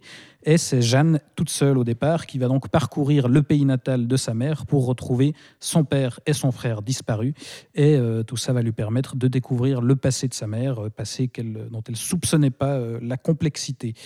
Et donc le film, qui est ce coup-ci, on l'a dit, euh, écrit par, euh, par Denis Villeneuve, reprend la structure de la pièce. Donc on a un, récit assez éclaté qui est fait de, flashbacks où on a en parallèle les récits euh, de la fille et de la mère sur deux époques qui vont euh, parcourir les mêmes lieux et, peu à peu justement les différentes pièces du puzzle vont s'assembler pour reconstituer un petit peu le, le schéma familial euh, assez complexe. Avec une structure chapitrée et titrée. Voilà, exactement. Et donc on a un drame, je trouve, assez ample. À la fois on a cette histoire familiale, mais aussi on a l'histoire d'un pays, puisque je l'ai dit, le, le territoire est ficti- est fictif, mais il fait euh, évidemment référence euh, au Liban. Donc on a aussi un peu l'histoire du pays qui nous est racontée. Il y a notamment euh, une histoire de guerre de religion, puisque on a ce personnage de, de Nawal Marwal, la mère, qui, qui vit au départ une histoire d'amour assez tragique, puisque c'est une chrétienne qui aime un musulman, et, ce musulman-là va être, euh, va être tué. Et donc elle se retrouve prise entre deux feux, parce que voilà, elle, demande qu'à vivre son histoire d'amour, et, malheureusement, euh, c'est impossible. Elle va commencer par, euh, par s'éduquer, par faire des études et, par s'engager politiquement. Elle essaie d'abord de promouvoir ses idées avec des mots, en écrivant pour un journal. Et finalement, la, réalité va l'amener à une désillusion complète qui va finalement l'engager dans la violence aux côtés des musulmans. Et je trouve, euh, voilà, je trouve assez passionnant ce que ça raconte, assez fort, avec aussi cette idée, euh, pour le coup, on parlait de, la tendance de Villeneuve à, illustrer, à expliquer euh, ces choses, comme tu le disais, Thomas, dans des cours. Là, je trouve que ça fonctionne assez bien. Oui, tu me fais des gros yeux, mais je trouve que ça marche assez bien. T'inquiète, je vais, je vais citer le passage, les, les Tu- auditeurs tu me jugeront. citeras. Mais cette idée justement d'utiliser la science pour essayer de, de rationaliser un drame qui est euh, complètement absurde dans, dans sa dimension tragique, euh, puisque le personnage de Jeanne est assistante d'un prof de maths à l'université, et quand elle lui raconte justement la, la mission qui lui a été confiée par sa mère, bah, il lui dit d'approcher ses, ses recherches familiales comme un problème de maths justement, et, et- et ça va être euh, voilà, ça, ça va nous mener finalement à la, question euh, du frère après la terrible révélation finale qu'on dévoilera ou pas, on verra, on fera une zone spoiler si besoin, mais, cette question 1 plus 1, est-ce que ça peut faire 1 et voilà, il y, a- quelque chose, alors tu démontreras peut-être ça tout à l'heure euh, Thomas, mais je trouve qu'il y a quelque chose d'a- d'a- d'assez fort et qui marche assez bien euh, dans le film. Et, et pour le coup, je trouve là ce film assez bien écrit. Alors j'ai pas lu la pièce, mais je crois comprendre que ça reste quand même assez fidèle dans l'écriture. Et niveau mise en scène, je trouve que pour du Villeneuve, on a quand même une certaine sobriété euh, dans la mise en image. Euh, voilà, il n'en fait pas des caisses, il n'y a pas d'effet de style pompeux comme, euh, comme ses premiers films un peu au- autorisants où euh, voilà, il est des, gros trucs contemplatifs et, déprimants qu'on pourra avoir plus tard. Et pourtant, là, ça se prête justement à des trucs bien lourdingues. Là, je trouve qu'il reste dans une certaine sobriété. Il y a, quelques affaîtries, comme justement ce chapitrage en grosses lettres rouges euh, et les scènes muettes euh, sur la chanson de Radiohead qui revient à, plus- à- à plusieurs reprises. Euh, heureusement que t'en parles parce que j'allais- te sauter à la gorge. Oui, oui. hein, euh. Alors, il y, a- il y a ça qui détonne un peu, mais je trouve que pour le reste, il reste dans une certaine retenue et il arrive à illustrer ça de, de la bonne manière et de voilà avec la retenue qu'il faut ou voilà l'immersion et, et l'émotion que qu'il faut dans, dans certaines scènes. Donc moi, je trouve voilà c'est un, de ces drames familiales sur plusieurs époques que j'aime toujours assez. Et là, je trouve qu'il y a il y a vraiment de beaux personnages, une, une belle histoire assez terrible, mais qui, qui est assez bien racontée. Et du coup, je suis assez emballé par ce film-là. Mais euh, vous me Mais regardez avec des airs de gens absolument Mais pas convaincus. T'es pas le seul. Parce non, que je ne suis pas le gros, seul, mais je crois que vous n'en faites pas partie Non, de ces gens-là. je sais pas, tu veux commencer, commencer Thomas T'allais sauter à la gorge, t'as dit. Non, mais en fait, bon, tu Je parlais, m'éloigne. tu parlais de, tu parlais du, de l'absence, pratiquement l'absence d'effets euh, pompiers de la part de Villeneuve. Alors, moi, je trouve qu'il y en a, il y a de beaux restes quand même, hein, entre les plans larges sur le paysage, avec la musique aussi extrêmement dramatique. Musique, Les ralentis, les ralentis. musique qui est pas si mal d'ailleurs, la musique de Grégoire Hetzel que je, que je trouve être un des, un des Oui, atouts du film. Ouais, je trouve ça pas si mal. Compositeur notamment de Trois souvenirs de ma jeunesse que j'aime bien. Mais euh, le film s'ouvre quand même sur un groupe d'enfants filmés au ralenti sur You and Whose Army de Radiohead en train de se faire raser le crâne par des soldats armés dans ce qui ressemble à peu près à une école ou en tout cas dans un, dans un local. On- Donc on les voit se faire raser la tête de manière très lente avec cette musique Et extrêmement en plus, l'enfant en question fait un regard, regard. à. Alors, J'allais y venir. Hmm. J'allais y venir parce Alors, que pour moi, pour c'est crucial. C'est-à-dire qu'on a ce lent travelling tr- filmé au ralenti sur le regard particulier d'un de ces enfants qui se fait raser le crâne. Un enfant qui a un tatouage au pied et qui va faire office un peu de, schéma narratif tout au long du film. Mais on, on a ce regard caméra, l'enfant nous fixe droit dans les yeux. Et en fait, pour moi, l'immense problème du film en termes d'écriture est déjà présent à ce moment-là. Parce que ce qui m'a toujours posé problème avec ce film et avec son écriture, c'est que je le trouve malhonnête psychologiquement, au sens où je ne comprends pas quel parent peut infliger ce que cette mère inflige à ses deux enfants? Parce qu'elle est consciente d'un terrible secret familial qu'elle a appris, qu'elle a découvert sur le tard, qu'on pourrait nous raconter tel quel, en fait, l'histoire de la découverte de la mère de ce terrible secret. Mais ce qu'on va nous montrer, c'est l'enquête qu'impose cette mère, une fois décédée, à ses enfants pour qu'eux-mêmes aient à subir le même traumatisme qu'elle a subi au moment de la révélation finale. Et moi, je suis d'accord avec toi, mais t'avais pas dit que t'aimais la pièce? Si, si, j'aime bien la pièce, mais parce que c'est raconté aussi autrement. Et puis Ah. surtout, il y a une qualité littéraire chez Mouawad que je retrouve pas euh, dans son penchant cinématographique chez Villeneuve. Mais du, du coup, il explique ça, ce problème-là dans. non, il Parce qu'il y a une réplique, je sais plus si c'est dans le film justement ou si c'est une réplique uniquement de la pièce, de la mère qui dit justement que certains secrets, pour être compris, doivent être découverts. Tout à fait. c'est ce qui Et, explique. et je le- trouve que c'est bien mieux amené dans la pièce, cette thématique-là, justement, le- le- la nécessité du vécu pour euh, comprendre quelque chose. Dans le film, ce qui me pose problème, c'est qu'en fait, j'ai l'impression, et ce regard caméra, en fait, le, le signal d'emblée, c'est que toute cette structure d'enquête qui nous est imposée, quand bien même la mère connaît déjà la résolution, mais elle s'adresse à nous en tant que spectateurs. C'est nous qu'on regarde au début par ce regard caméra, et c'est à nous qu'on veut faire miroiter ce suspense, enfin qu'on veut faire, à, qui on veut faire subir ce suspense terrible jusqu'à la révélation absolument euh, nauséabonde, inhumaine, etc. Tout ce que vous voulez. Donc en fait, c'est une logique narrative qui n'a plus de cohérence pour moi psychologiquement à l'interne du film et dans les relations psychologiques entre les personnages, parce que la mère torture véritablement psychologiquement ses enfants sans que ce soit justifié comme dans la pièce. Et c'est simplement une torture qui nous est imposée à nous en tant que spectateurs. Mais je- Et ce regard caméra le signal d'emblée. C'est à vous. Regardez, je vous regarde avec les yeux de la haine de l'enfant martyrisé et je, vous- je- je vais vous imposer ma saloperie. Et c'est ça qui, que moi, je ne comprends pas dans ce film-là. Bah, je, alors, je suis d'accord pour effectivement cette scène d'ouverture qui est assez grossière, mais en l'occurrence, moi, je considère que c'est une scène qui, qui déconne un peu.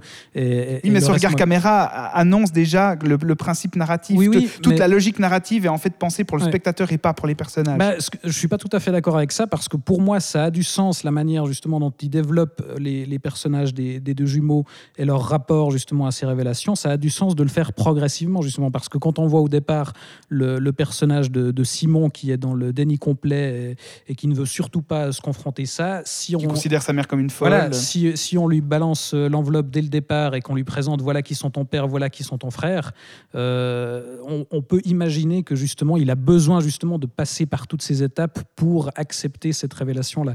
Enfin, pour moi, comme il le présente, en tout cas, ça a du sens parce qu'au début justement il s'implique pas du tout euh, dans, dans cette quête-là et finalement il va rejoindre sa sœur dans, dans, dans cette recherche-là et, et la façon dont il fait évoluer euh, justement ce personnage-là et même aussi le personnage de, de, de Jeanne, ça, on, on sent qu'effectivement ça, ça a du sens pour eux, qu'ils ont besoin de ce parcours-là. Je comprends, je comprends euh, mais c'est toujours davantage traité sur un plan mathématique qu'humain pour moi dans Mhm. le film. Et c'est d'ailleurs signalé d'emblée par le- la- les répliques que, que tu mentionnais tout à l'heure, parce qu'on commence à nouveau, on a à, peine à 10 minutes de film, qu'on a une leçon d'un prof de mathématiques qui va introduire le personnage féminin qui est son et il dit euh, à ses élèves, je vais quand même citer, hein, si vous le permettez, il dit les mathématiques telles que vous les avez connues jusqu'ici ont eu pour but d'arriver à une réponse stricte et définitive en partant de problèmes stricts et définitifs. Maintenant, vous entrez dans une toute autre aventure, dit-il à ses étudiants. Donc, il sera question de problèmes insolubles. Attention, dans ce film, il sera question de problèmes insolubles, nous dit Denis Villeneuve, qui vous mèneront toujours vers d'autres problèmes tout aussi insolubles. Les gens de votre entourage vous répéteront que ce sur quoi vous vous acharnez est inutile. Vous n'aurez aucun argument pour vous défendre car ils seront d'une complexité épuisante. Bienvenue en mathématiques pures au pays de la solitude. CQFD, le film va raconter ça. Mais- Et ensuite, on a surenchère dans le surexplicatif. Scène suivante, c'est dans le bureau de l'enseignant avec son assistante, donc ce personnage féminin. Et elle lui fait part de son problème familial, elle vient de voir le notaire, et sa mère vient de lui donner posthume cette mission d'aller retrouver son frère et son père. Et le prof euh, de maths lui dit, alors là aussi c'est un dialogue surécrit qui sonne Ah ouais. faux au possible, il lui Et dit, l'acteur joue mal aussi. que te dit ton intuition? Ton intuition est toujours juste. C'est pour ça que tu as le potentiel de devenir une vraie mathématicienne. Mais là, tu vas avoir besoin d'aide. As-tu de la famille là-bas? Tu viens d'apprendre que A, ton père est vivant et que B, tu as un autre frère. Ce qui est ridicule, c'est que tu remettes en question ce qui est inéluctable. Tu dois savoir, sinon ton esprit ne sera jamais en paix.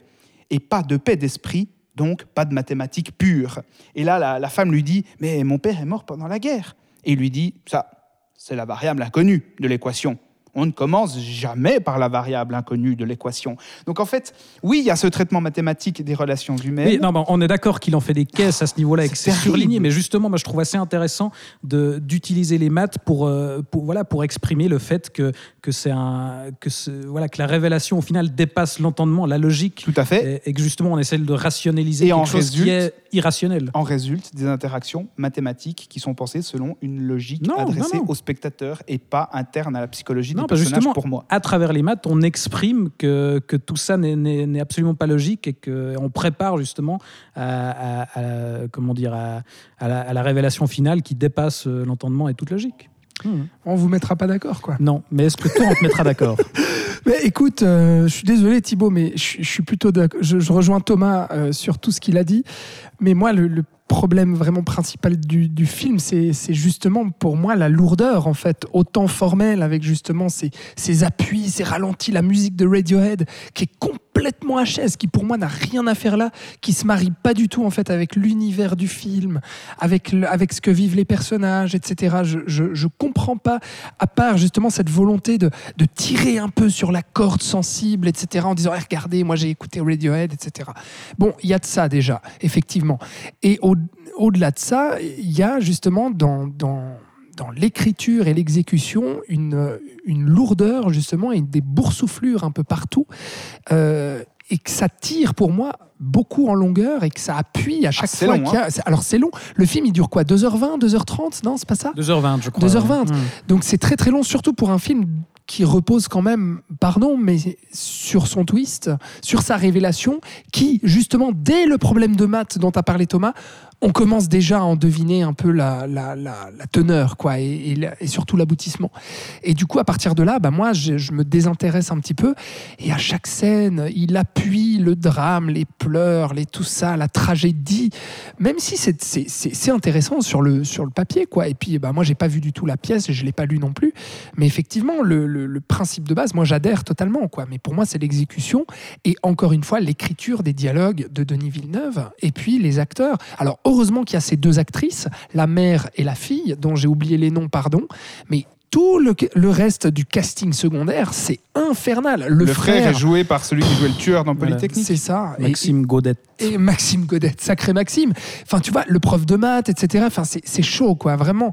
Et, et du coup, moi, j'ai tous ces problèmes-là qui me, qui me déconnectent du film euh, assez rapidement. Et du coup, je trouve ça long et pompeux assez vite. Par contre, euh, je reconnais quand même dans la mise en scène, malgré quelques problèmes, on a parlé de ces ralentis et autres, dans la manière de filmer les paysages et la manière dont, dont agissent les personnages dans ces paysages et dans les- le, le pays qu'il va filmer, je trouve Denis Villeneuve, là, il, arrive à faire, des, à faire des plans larges assez beaux et puis euh, assez immersifs. Cette fameuse séquence bus Et, j'allais y venir. qui, qui est bien torché. Ah ouais, là, en termes justement d'action et de tension, enfin, Mm. ça amorce ce qu'il fera dans Sicario, quoi, en termes de, de, de fusillade, etc.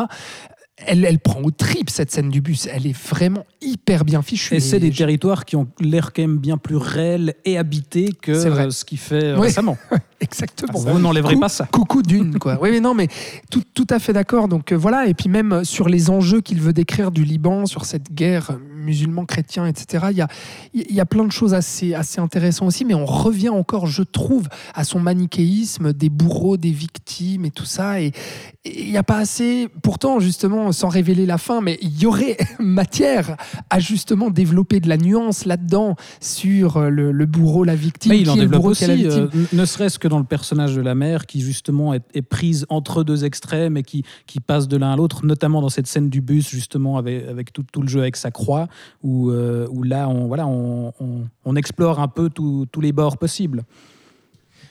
Oui, oui, Voilà. oui, Moi je, mais pense, je, je considère que c'est quand même un film un peu plus complexe que du, Alors du oui, manichéisme mais oui. pur et simple. On est d'accord. Mm. Mais qui repose sur un procédé narratif profondément Peut-être un peu malhonnête. lourd. Malhonnête, je ne sais pas, peut-être un peu lourd à certains moments, j'en conviens. Mais on sent vraiment la volonté euh, peut-être pour la première fois chez Villeneuve, même s'il y avait peut-être déjà un petit peu ça en germe dans Polytechnique, la volonté de signer une grande tragédie grecque. Oui, absolument. Enfin, C'est c'est vraiment des figures de tragédie Mhm, mhm. euh, avec le symbolisme qui est métaphorique par rapport à une situation d'un pays comme celui du Liban, même s'il n'est pas nommé tel quel. Il nous dit que ça se passe dans un pays qui est un champ de ruines, un champ de mines même, je crois.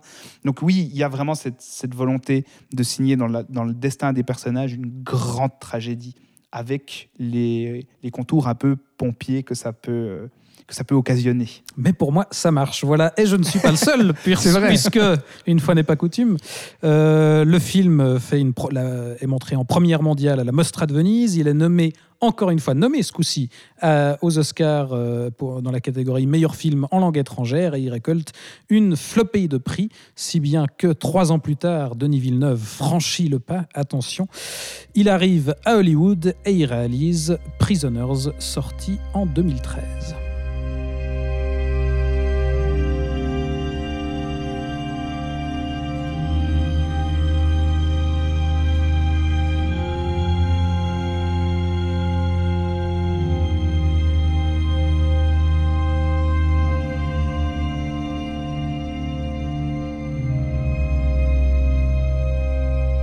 Alors, après le Canada, les États-Unis et Hollywood, et après le drame bien déprimant, voici le thriller bien noir comme il faut. Alors, comment est-ce que Villeneuve négocie cette transition? C'est toi qui nous le dis, Alex. Oui, donc effectivement, bah, c'est euh, c'est clairement Incendie hein, et sa nomination aux Oscars qui permet à Villeneuve euh, justement d'aller euh, d'aller à Hollywood et de se faire proposer en fait ce film par des producteurs puisque c'est à la base Prisoners un script euh, de Aaron Guzikowski qui n'avait pas d'expérience euh, spécifiquement à l'époque. Aujourd'hui, il a signé euh, les séries Raised by, by Wolves pardon, et The Red Road notamment. Mais à l'époque, donc, il tentait d'écrire ce, ce Il script. tentait, ouais. Oh, Voilà, ça y ça est. commence. Ça y est, j'ai à peine commencé. Non, mais il voulait faire le, le, le- le tour de force en fait du, script euh, qui va justement marquer euh, des producteurs et qui va pouvoir se faire proposer à un cinéaste. Euh, ce type de, scénario d'ailleurs qui atterrissent dans la fameuse blacklist à Hollywood, qui est la liste des meilleurs scénarios d'Hollywood qui n'ont pas encore trouvé preneur, que ce soit des producteurs ou des, cinéastes. Et donc ce scénario de Prisoners atterrit ici. Il y a plusieurs acteurs au départ qui sont intéressés, notamment DiCaprio, et il y a des cinéastes aussi, comme Brian Singer notamment, qui ont été intéressés par le projet. Donc on va donner le film à Denis Villeneuve, et ce sera Hugh Jackman et Jake Gyllenhaal euh, qui vont rejoindre ce casting. Ça aurait, Jake... ça aurait été intéressant, Brian Singer, sur cette histoire d'enfant malmené. Oh, ça... oh là là. Là, Oh là là, salaud. Voilà, si vous ne savez pas ce que, ce que dit Thomas, allez sur la fiche Wikipédia de Brian Singer et vous comprendrez euh, ce petit tacle. Euh, Jake Gyllenhaal, pourquoi? Parce qu'en fait, Villeneuve a déjà tourné avec lui avant un premier film hollywoodien qui s'appelle Ennemi, dont on parlera après, puisque le film, chronologiquement, est sorti après, mais a été tourné avant. cette année, rien voilà, comprendre. c'est à rien comprendre. Donc Jake Gyllenhaal se retrouve C'est sur déjà ce projet-là. contact. Et donc, euh, euh, Gyllenhaal et, et Jackman sont absolument séduits par ce script. Voici le pitch. C'est donc deux petites filles qui, qui disparaissent. Euh, euh, L'un des deux pères de famille, joué par Hugh Jackman, va être prêt à tout et va mener son enquête euh, tout seul en parallèle d'un policier, joué par Jake Gyllenhaal. Euh, et puis, euh, Hugh Jackman va vouloir mener justice lui-même, quitte à user de la violence et de la torture pour retrouver eh bien, sa fille.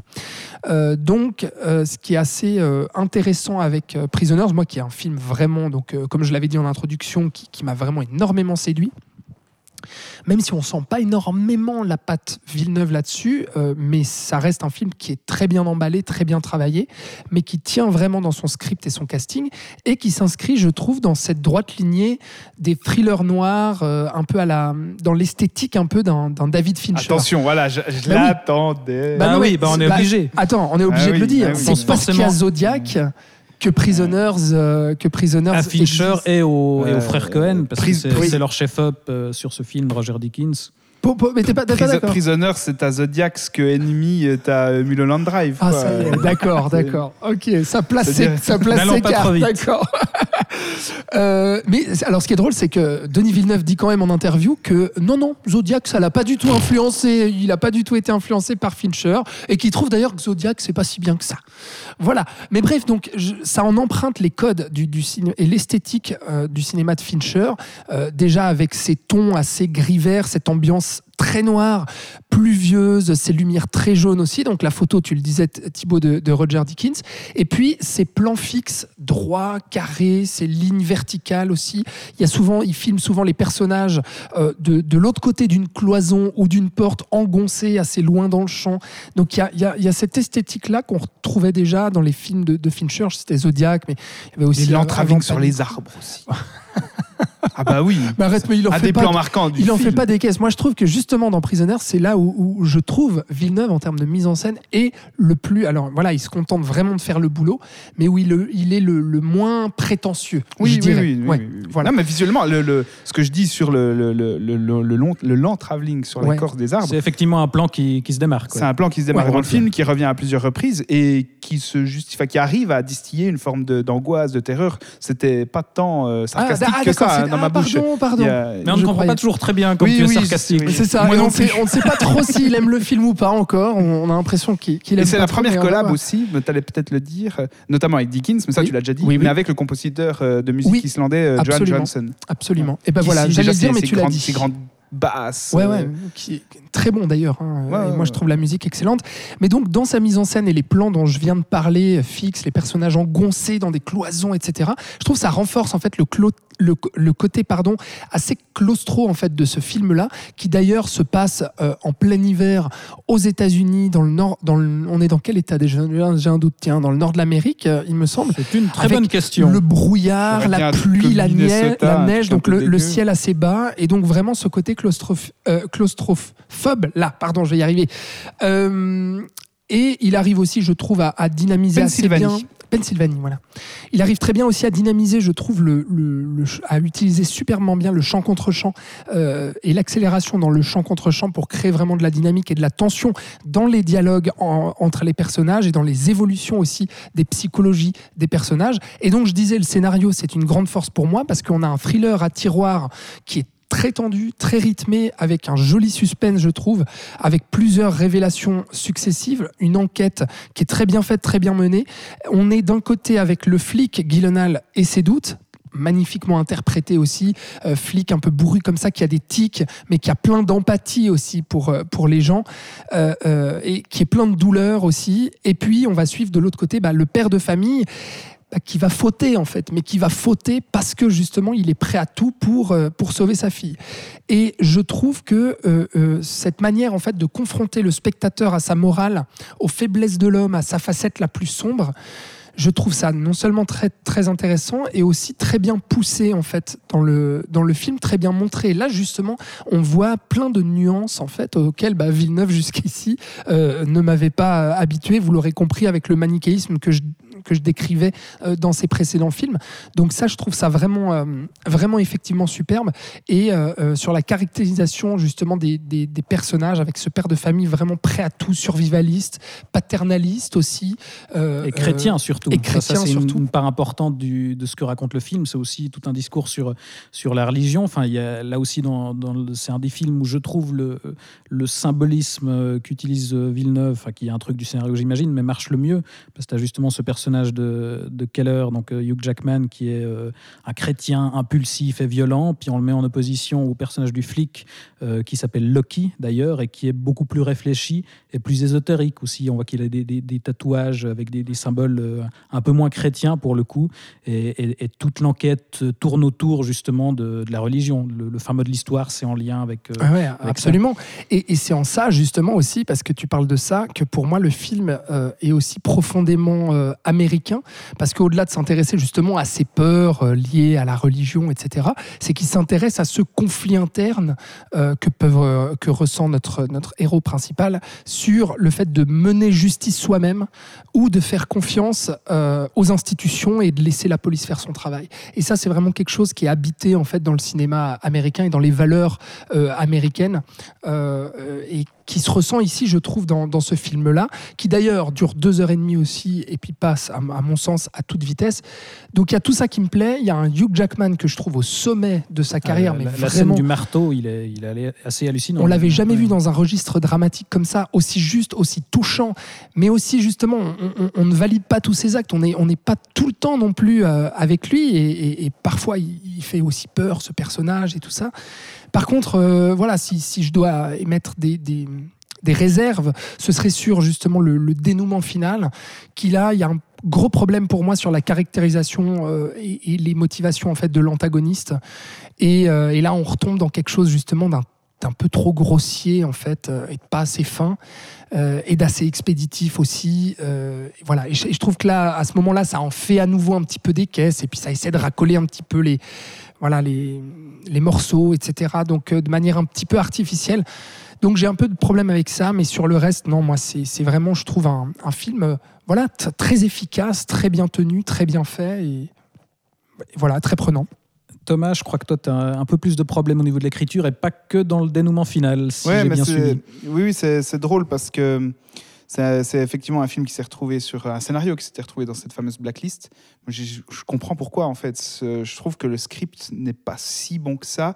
Et d'ailleurs, si ça avait vraiment été un excellent script, on aurait depuis à nouveau entendu parler de son scénariste, de l'auteur du script, qui n'a plus rien écrit pour le cinéma. Prisoner, c'est son seul film. Enfin non, il y avait un film avant, en 2012, qui s'appelait Papillon, mais il a plus écrit pour le cinéma. Il a effectivement signé les scripts des deux séries que tu as citées tout à l'heure, mais sinon, Aaron Ouais, Guzikowski, vrai. on n'en a plus entendu parler. Donc ça n'a pas été la, la mise au monde d'un grand scénariste. Et pour pour, euh, filer la comparaison avec Fincher, c'est pas devenu un euh, Kevin Andrew, Andrew Kevin Walker, je sais jamais Ouais, dans quel ouais, ordre ça va, ouais, mais le scénariste de Seven qui après a enchaîné sur d'autres scripts. C'est ça, c'est ça. Et pour moi, je suis tout à fait d'accord avec les qualités esthétiques du film, qui sont en grande partie dues, à mon sens, à la photo de Roger Dickens, qui est un des plus grands chefs opérateurs euh, en activité, et puis qui, là, qui arrive à dépeindre une atmosphère très rapidement euh, glaciale, euh, magnifique. J'ai rien à dire sur l'éclairage du film. Même Denis Villeneuve arrive à s'effacer derrière, euh, C'est derrière ça. son sujet. Il, il- il est appliqué. Euh, Il n'y a pas de tic de réalisation qui m'agace euh, dans le film, même si on sent la, la volonté quand même de singer un peu les codes du genre et notamment la- le style de David Fincher. Enfin, on est obligé de penser à Zodiac. Ah bah, t'es d'accord, alors. Mais Bien sûr. Mais c'est quand même, c'est quand même quelques quelques, quelques jalons, degrés en quelques dessous ouais, bien degrés en sûr dessous. bien sûr je surtout, moi, ce qui me pose problème, alors il y a ce dénouement final que je trouve expédié, expéditif et pas du tout amené, en fait, pas du tout construit au fil, au fil de l'évolution du film. Et surtout, toute cette symbolique religieuse euh, qui n'a ni queue ni tête. Je, ne comprends pas, en fait, ce que veut dire le film euh, par rapport à l'obsession chrétienne du personnage de Keller, joué par Hugh Jackman, qui est dans un délire survivaliste et aussi chrétien. Le personnage euh, de la, de la femme, de la voisine, on comprend pas bien non plus son prosélytisme, enfin, son passé de prosélyte, etc. Loki, le symbole païen, mythologie nordique, euh, Loki étant le frère de Thor. Enfin, bon, on connaît tous Loki maintenant, même si c'est bon, on le connaît via Marvel, c'est un peu triste, mais on sait qui est Loki maintenant dans la mythologie euh, nordique. Et en fait, je crois bien, et j'en suis même assez sûr, que Denis Villeneuve lui-même ne comprend pas ce que ça fait là. Je me souviens qu'un ami euh, avait interviewé euh, Denis Villeneuve à la sortie du film à Zurich, euh, Loïc Valcheschini. Il est allé l'interviewer. Voilà. Et il lui avait demandé, il lui avait posé des questions sur la symbolique euh, du, du prénom du personnage de Jake Gyllenhaal. Pourquoi Loki? Pourquoi ses tatouages, etc. Le christianisme euh, imbibe quand même pas mal euh, votre film. Et Villeneuve avait répondu, mais de but en blanc, C'est des questions qu'il faut poser au scénariste. Ouais, ouais, pas à ouais, moi. ouais, tu sens que ça l'intéresse Et pas, donc bien en sûr. fait, je crois bien qu'il- que lui-même ne sait pas. Bah, J'ai quand même l'impression que dans l'idée, il y a, il y a, euh, enfin l'idée du scénario, c'est de lier justement euh, ce- euh, toute cette histoire de la religion avec cette thématique de la prison, justement, de l'enfermement, jusque dans le titre. Là aussi, on peut éventuellement trouver que ça manque un petit peu de subtilité, et, et ce qui d'ailleurs euh, est exprimé dans la dans la scène finale, euh, puisque voilà. Le perso- qui, qui est le prisonnier du titre, hein, finalement Mmh. Mais c'est Mais- au pluriel. Oui, qui sont les prisonniers, mais qui est, le- qui est le plus emprisonné Bref. Euh, mais enfin, j'ai l'impression que c'est ça que ça essaye de raconter, euh, que, comment les croyances euh, voilà, enferment le- les, Oui, mais c'est- différents c'est c'est- protagonistes. c'est une thématique Et- qui n'est jamais en fait euh, couplée à la À la mise en scène, révélation, ouais. à la, à non seulement à la mise en scène, mais aussi à, à l'évolution du récit au- et Moi, à ça la me dérange révélation pas, finale. ça. Bah, pour moi, la, la scène finale, oui, euh, raconte quand même un peu quelque chose là-dessus, mais, mais c'est vrai qu'il y a voilà, le développement, mais, mais un peu de temps. Enfin, disons que le, je pense que le souci du scénario, c'est qu'il passe par un peu beaucoup de circonvolutions et beaucoup de grosses euh, facilités. Enfin, moi, je trouve qu'il y a, il y, deux, trois trucs un, peu gros. La découverte euh, de ce cadavre au début chez le, chez le prêtre, euh, voilà, qui, sort un petit peu de nulle part, et comment on raccorde ça à, l'intrigue principale. euh, euh, euh, l'histoire, enfin le, ce qui se passe dans la scène d'interrogatoire aussi, euh, je trouve ça un peu grossier.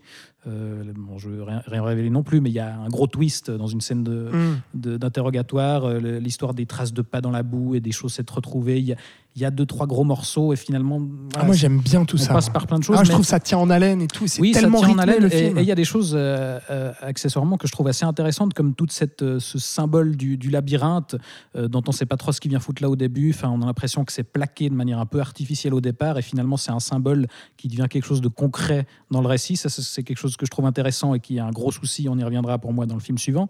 Mais, mais voilà, il y a, ouais, effectivement, c'est peut-être pas un, un script si, si abouti que ça, mais en tout cas qui brasse des choses euh, assez intéressantes et, et, et ça participe à l'intérêt du film. Ah, moi, je Ça suis ne pas fait que de d'accord, les voilà. brasser.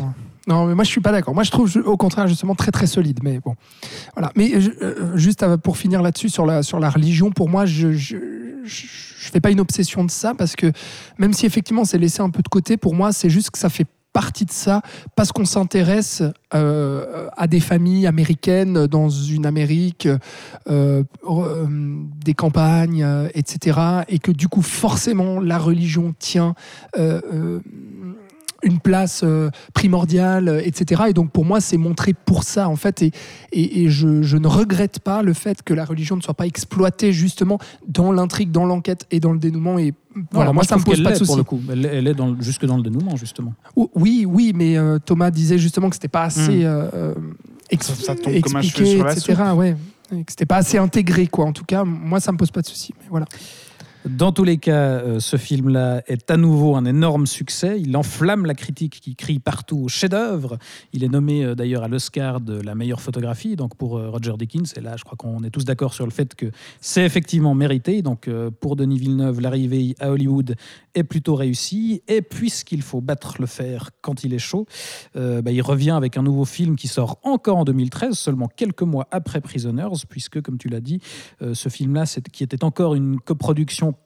canado-hispano-française. Euh, bah, il l'avait réalisé avant euh, Prisoners.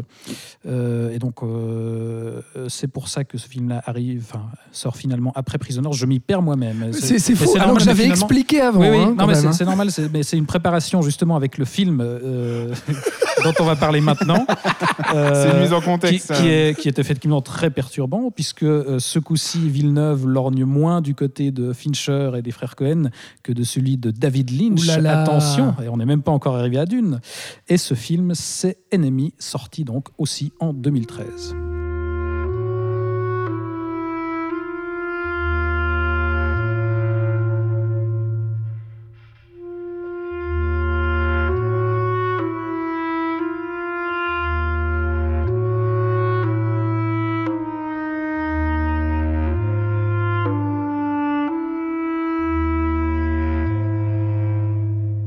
Alors, Enemy, c'est adapté d'un roman portugais de José Saramago, Saramago pardon, euh, qui s'appelle L'autre comme moi et dont il reprend le pitch, à savoir qu'on va suivre un prof d'histoire qui était Prix déjà- Nobel de littérature quand même. hein. C'est précisé Non, l'auteur euh, Saramago Ah, pardon. est prix Nobel de littérature. C'est pas n'importe qui. Oui, effectivement. Il adapte pas euh, un petit roman de Bah non, quoi. écoute, tant qu'à faire. Donc l'histoire d'un prof d'histoire qui était déjà incarné par Jake Gyllenhaal, qui, met- qui mène une vie euh, plutôt banale et très répétitive. Euh, ses journées, en gros, ça consiste à ses cours à l'université, du sexe avec sa copine, qui est jouée par Mélanie Laurent et avec qui il n'a pas l'air d'avoir une relation très développée, et donc il répète ce schéma-là indéfiniment. Jusqu'au jour où, en regardant un film, il découvre qu'il a un sosie parfait qui est acteur de cinéma. Ils sont vraiment identiques. Et donc, il va essayer de retrouver euh, cet homme-là qui fait de la, figuration euh, dans des films pour savoir euh, ce qu'il en est. Est-ce que c'est un jumeau caché? Est-ce que c'est une hallucination? Est-ce que c'est autre chose? Et donc, un pitch plutôt intrigant au départ.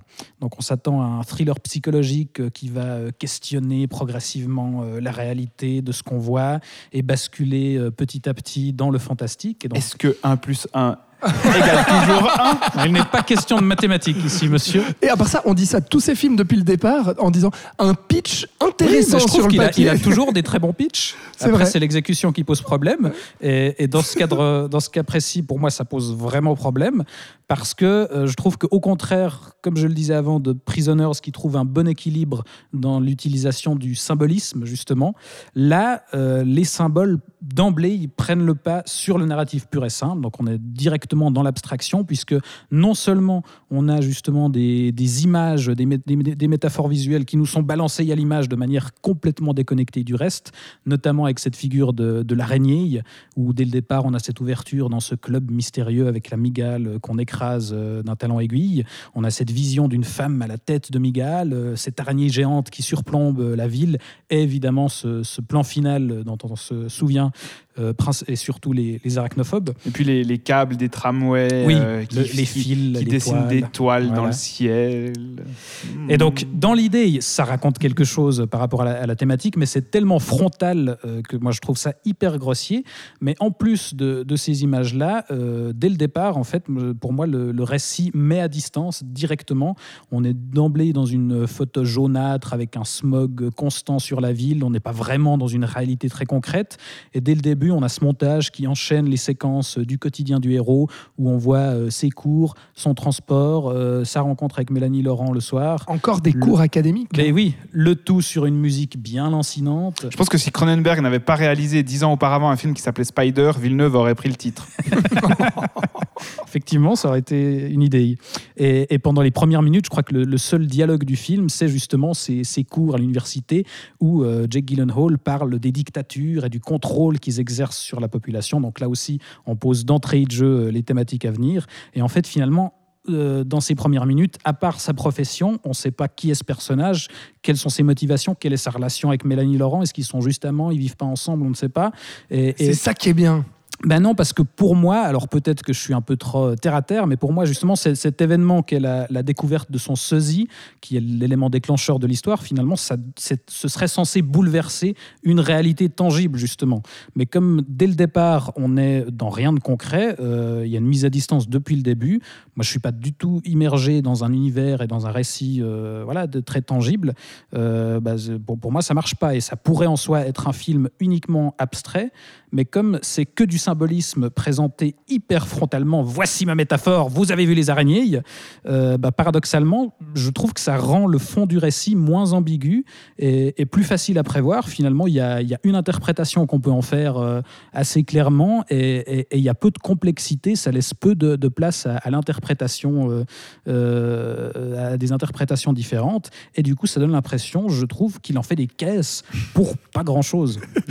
on n'a pas besoin d'avoir spécialement une, une réalité tangible, hein, euh, euh, euh, un développement de personnage fort au début pour comprendre que voir un sosie, enfin avoir imaginé euh, avoir un sosie, ça bouleverserait n'importe quelle réalité. En fait, moi, j'ai pas besoin de comprendre le personnage pour en fait être déjà euh, euh, déstabilisé par ce truc-là et, et me mettre en empathie avec le personnage Ouais, et mais comprendre. comme ce type-là a l'air bouleversement. complètement déconnecté de la réalité, moi j'ai de la peine à comprendre en quoi ça le bouleverse, tu vois. Mais tu n'es pas de cet avis, visiblement, et, et- et le film te captive bien plus, j'ai effectivement. Bon, alors j'y trouve des, des limites. C'est pas un- pas un chef-d'œuvre, mais mais effectivement, c'est un joli petit film de, de Denis Villeneuve, j'ai envie de dire. Et puis, euh, c'était une très jolie découverte, justement, à l'époque euh, qui suivait euh, Prisoners. Et je, le, je voyais Denis Villeneuve dans un registre justement complètement différent parce que comme tu l'as dit, on est dans quelque chose de très abstrait ici. Effectivement, on retrouve des lourdeurs, euh, tu l'as dit, euh, thématiquement, euh, en termes de représentation, de, de métaphores, etc. Et puis dès le début, effectivement, j'a- j'avais oublié d'ailleurs en le revoyant que l'araignée arrivait dès le départ en fait. Et C'est direct dans Twin Peaks. quoi. Ouais, c'est ça. Et effectivement, c'est un peu, c'est un peu un Chambre rouge. c'est un peu un problème, ça, je suis d'accord. Par contre, au moment où ça se lance, dès le moment où justement il y a, il y a le- la perception de- de- du sosie, la découverte du sosie, pardon, je trouve qu'il arrive en fait à créer cette ambiance euh, très pesante, très dérangeante aussi, et à, cultiver sans cesse le suspense et le mystère, même si. Euh, tu vois, je, revoyais le film et que, je connaissais la, fin, etc. J'arrivais quand même à être pris dedans et à quand même me poser des questions à l'intérieur même du film. Donc je trouve qu'il arrive à cultiver ça et vraiment le, malaise. Je trouve qu'il y a quelque chose de, profondément dérangeant justement dans tout ce qu'il arrive à- à garder et à ne pas montrer et notamment pas développer sur le personnage, sur la relation. Euh, notamment avec ces deux, ces deux blondes justement, qui, Mélanie Laurent et puis l'autre actrice dont j'ai oublié le nom, mais c'est pas grave. Voilà, et il y a quelque chose en fait de directement très hypnotique. Si, euh, c'est grave parce que c'est Sarah Gadon. et notamment Qu'on va, trouver dans, notamment, du Cronenberg plus tard. Ah oui. C'est elle dans Cosmopolis, c'est elle dans, Ah, je me souviens pas, dans tu vois. Maps to the Stars, c'est elle même aussi dans Ok. Dangerous Method. Mais bref, voilà. Et donc, du coup, il y a quelque chose de très hypnotique, effectivement, qui rappelle David Lynch. Mais moi, dans le suspense et, dans les thématiques, etc., en fait, euh, bizarrement, euh, vous me contredirez sûrement, mais moi, j'y ai vu, euh, comment dire, des rapprochements avec les, avec les thrillers Hitchcockiens, en fait. Dans le suspense, comme ça, dans le. Dans la- les, les figures féminines, la relation du couple, le doute, le double, etc. En Donc, allant voilà. chercher loin, éventuellement, mais justement, Moi, Hitchcock n'est jamais dans de l'abstrait comme ça. Non, effectivement, c'est pour moi, ce serait Hitchcock en, en- en justement beaucoup plus abstrait et contemplatif et hypnotique et, et- et- et En assez. plus Hitchcock, quoi. et ouais, voilà, mais en, en plus. Mais, mais je trouve qu'on retrouvait un peu ce, ce- ce malaise, ce suspense. Enfin bref, la, la- la- la comparaison vaut ce qu'elle vaut, effectivement, les amis. Euh, par contre, effectivement, là, le, le problème pour moi, c'est que justement, euh, au-delà de tout ce que j'ai dit, c'est qu'à un moment donné, le film tourne un petit peu en rond, en fait, et, et exploite un peu trop et tire un peu trop en longueur. Voilà, ça se répète et puis, et puis ça, tourne, ça tourne en rond. Voilà, mais, mais au-delà de ça, moi, ça, ça m'hypnotise comme un Blade Runner 2049. Thomas, est-ce que les, les araignées t'hypnotisent? Bah, je l'avais découvert à l'époque aussi, euh, et je dois bien avouer qu'à l'époque, j'avais été assez, euh, agré- pas- agréablement surpris, mais j'avais, ça avait été agréable pour moi de me perdre un peu, sans chercher à comprendre ce que le film cherchait à, Ben voilà. à expliquer. Et voilà, j'avais admis que j'allais pas tout capter, que j'avais pas tout capté, et que finalement, euh, très bien comme ça. m'avait pas déplu. Tout en voyant déjà l'exercice de style extrêmement lynchien pour moi, parce que tu parles d'Hitchcock, mais pour moi, c'est ici le modèle Oui, oui, bien de. Villeneuve, C'est évident, vraiment David évident. Lynch. Euh, L'espèce de, de récit euh, psychologique, complètement labyrinthique, euh, impossible à décoder. On est plutôt du côté de Mulholland Drive, Lost Highway, ce genre de choses. Et ben, je l'ai revu pour le podcast. Et j'ai exactement ressenti ce que Thibaut a décrit. C'est-à-dire que c'est un film qui fait surgir le, psychédélique, ou le, pas le psychédélique, mais le, psy, le, le, tripé, le, psychologiquement instable, dans quelque chose de déjà instable à la base. Et en fait, c'est une mécanique que je ne comprends pas vraiment euh, avec le recul. Et, j'ai- je n'ai vu plus que l'exercice de style assez vain, en fait, au final. Et je me désintéressais vraiment de ce qui arrive au personnage et du sens de ce qui lui arrive. Donc, ouais, je trouve pas, je trouve pas que ce soit un film euh, forcément désagréable parce qu'il y a une- on, on peut apprécier se perdre dans les méandres psychologiques, là, de quelque chose de complètement incompréhensible. Oui, C'est une exactement ça que moi je vis, c'est une forme d'expérience quasi sensorielle. Ok, même si je trouve que là, la photographie n'est vraiment pas à la hauteur de ce qu'il peut faire avec Dickens. Je trouve ça assez laid, assez pisseux. C'est du vrai. filtre Euh, sépia, quoi. C'est du filtre sépia. c'est d'ailleurs ouais. le chef-op euh, qui va travailler après sur La Belle Époque. Euh, Ah ouais. donc De Nicolas retrouve- Bedos. De Nicolas Bedos. Eh bien. On retrouve, euh, bah, pour le citer, il faut quand même, euh, il faut quand même donner son nom. Euh, c'est Nicolas Bolduc qui fait la photo. Et on retrouve justement un peu ces teintes jaune pisse euh, qui, voilà, que je trouve assez laides. Mais effectivement, première vision, voilà, c'est pas désagréable de se perdre dans ces méandres. Ça supporte très très mal la revoyure. Ah, Moi, je suis Hein, pas d'accord. J'ai revu aussi. et- J'ai trouvé ça assez vain, assez creux, et bon, ben voilà, ça a fait son effet la première fois, mais, mais c'est tout. D'accord. Donc, euh, Bon. c'est un petit film de Villeneuve C'est un petit film, oui, euh, avec de grandes prétentions. C'est bien résumé. c'est vrai. En tout cas, tout petit film qu'il est, euh, vous connaissez la rengaine. Là aussi, c'est un gros succès, malgré tout, qui va permettre euh, à Villeneuve d'enchaîner sur un gros morceau qui, a priori, il me semble, nous met un peu plus d'accord. C'est Sicario, sorti en 2015.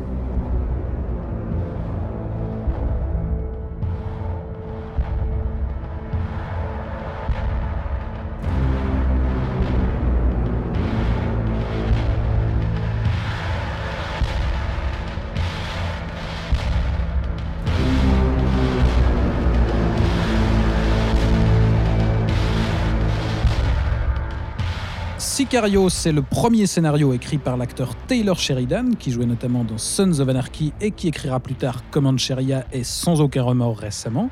Et je crois que ce coup-ci, Thomas, le script en question te convainc un peu plus que celui de Prisoners. Euh, Ça, tu pourras nous le détailler, puisque c'est toi qui nous parles du film. Oui, je pense que Sicario, c'est un des films de Denis Villeneuve que j'aime vraiment presque Ah sans aucune réserve. Même si j'en un ai peu de positivité. presque sans aucune réserve. Euh, oui, c'est un film que j'aime bien, qui est, que j'ai d'emblée apprécié, que j'ai revu plusieurs fois et qui, malgré quelques petits défauts, euh, me convainc presque totalement. Alors, qu'est-ce que ça raconte, Sicario? Euh, En fait, c'est vraiment un film qui nous plonge, c'est une ouverture euh, typique d'un film qui commence in media res, comme on dit, c'est-à-dire on est plongé au cœur de l'action d'emblée. On assiste à un assaut qui est mené par euh, le FBI sur une planque supposée de euh, preneurs d'otages qui appartiennent à un cartel de la drogue.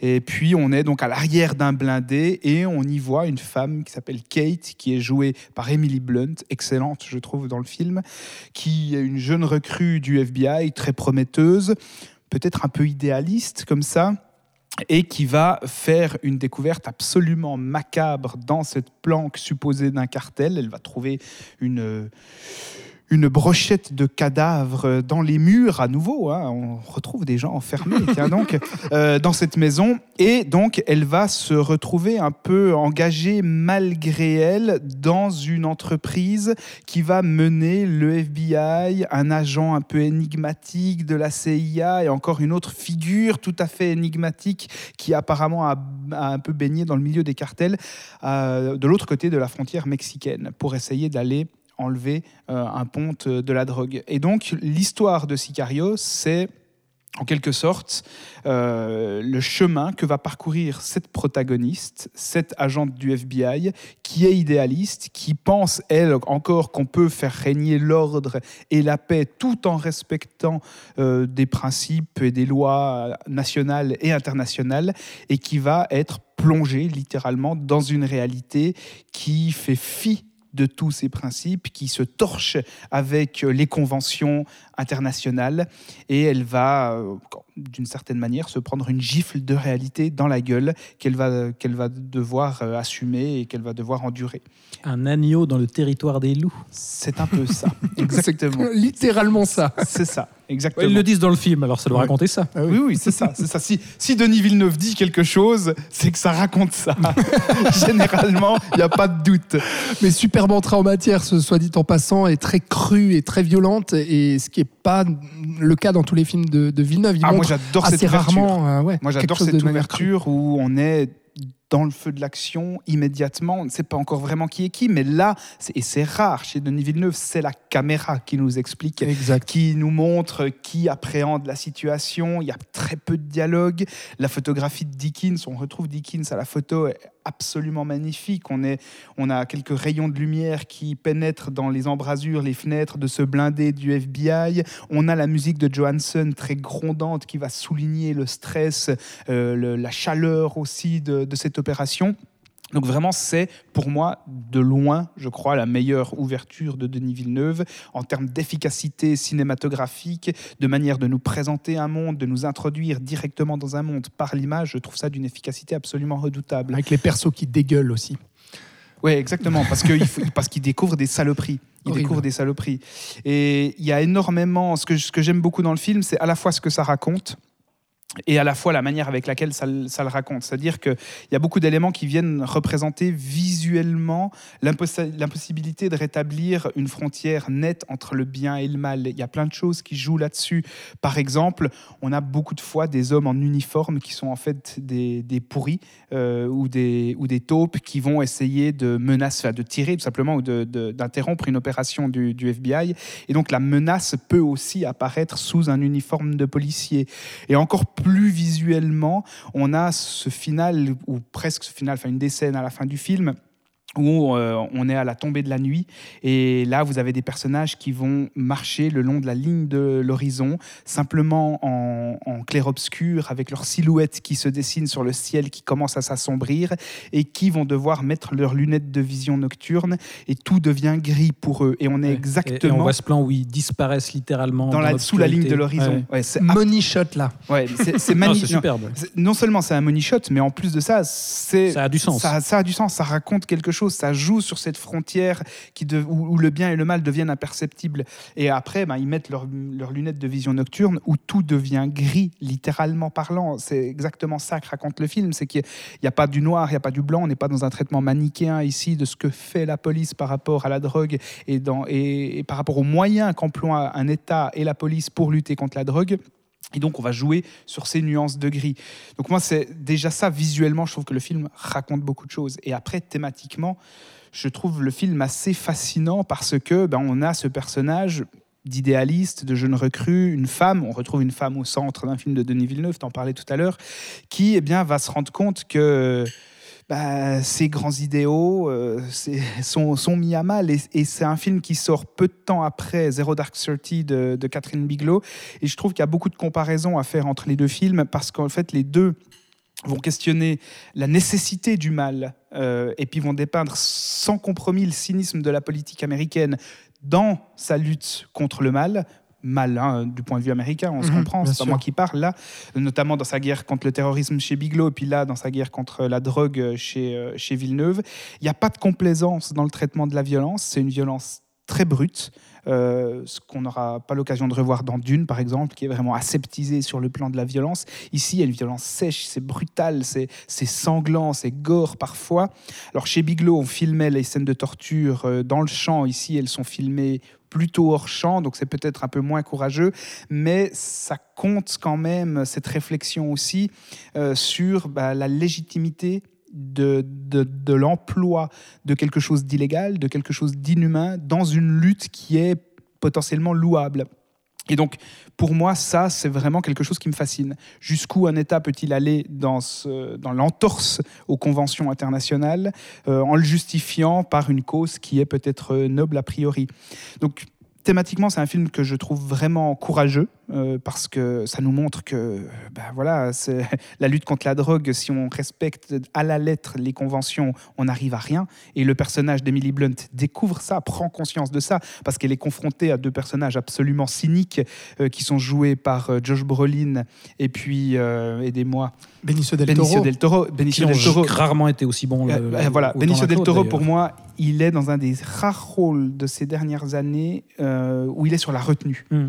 Et il a tendance, dans ses rôles depuis, à en faire un peu beaucoup. Ah, c'est autre chose que Star Wars 8, effectivement. Voilà, il- ou, euh, ou Les Gardiens de la Galaxie. euh, Oui, ouais, ouais, où aussi. il a tendance à être dans le burlesque, un Ah. peu à en faire beaucoup. Ici, il est sur la retenue, il est froid, il est cynique, et c'est terrifiant.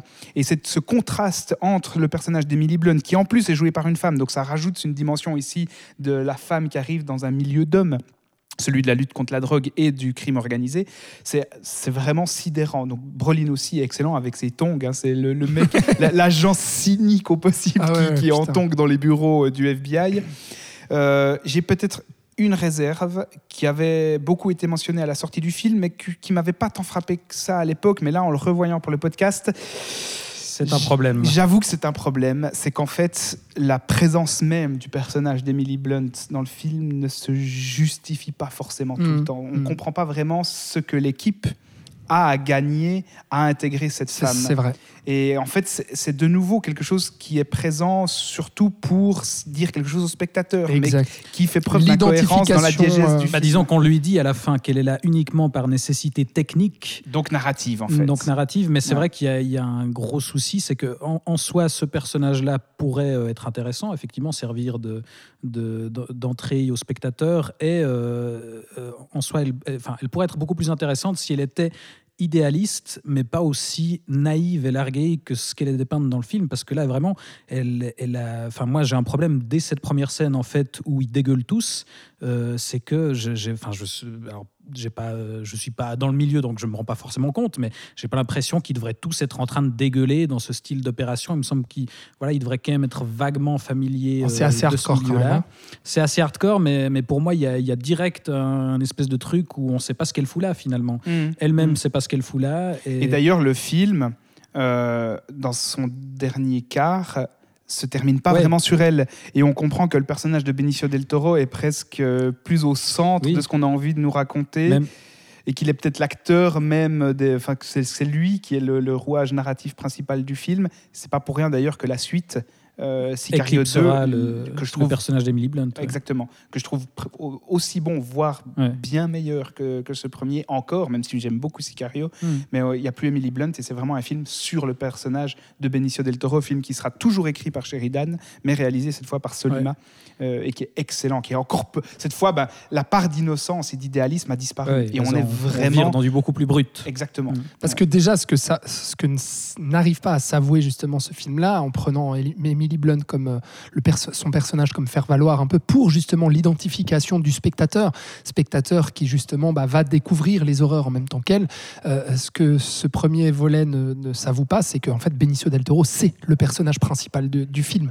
Et, en fait, pour moi, je, rejoins ce que, vous dites sur le personnage d'Emily Blunt, qui est un problème parce que euh, elle a tendance à vous parler de la naïveté, bah oui, à se jeter elle-même dans la gueule du loup sans qu'on comprenne trop pourquoi, et vraiment dans la gueule du loup au sens littéral.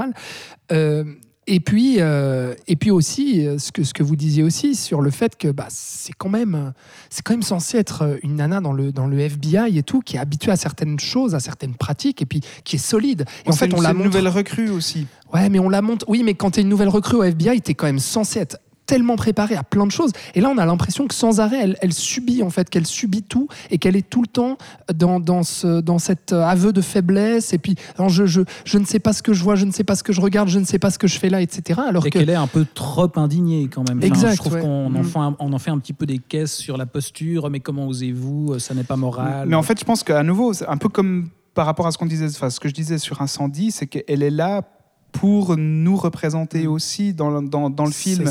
C'est-à-dire qu'on va lui montrer à ce personnage, comme on montre au spectateur, que la violence porte ses fruits. Mhm. Et, je Mhm. pense qu'elle est là vraiment comme miroir du spectateur indigné peut-être par rapport à ça.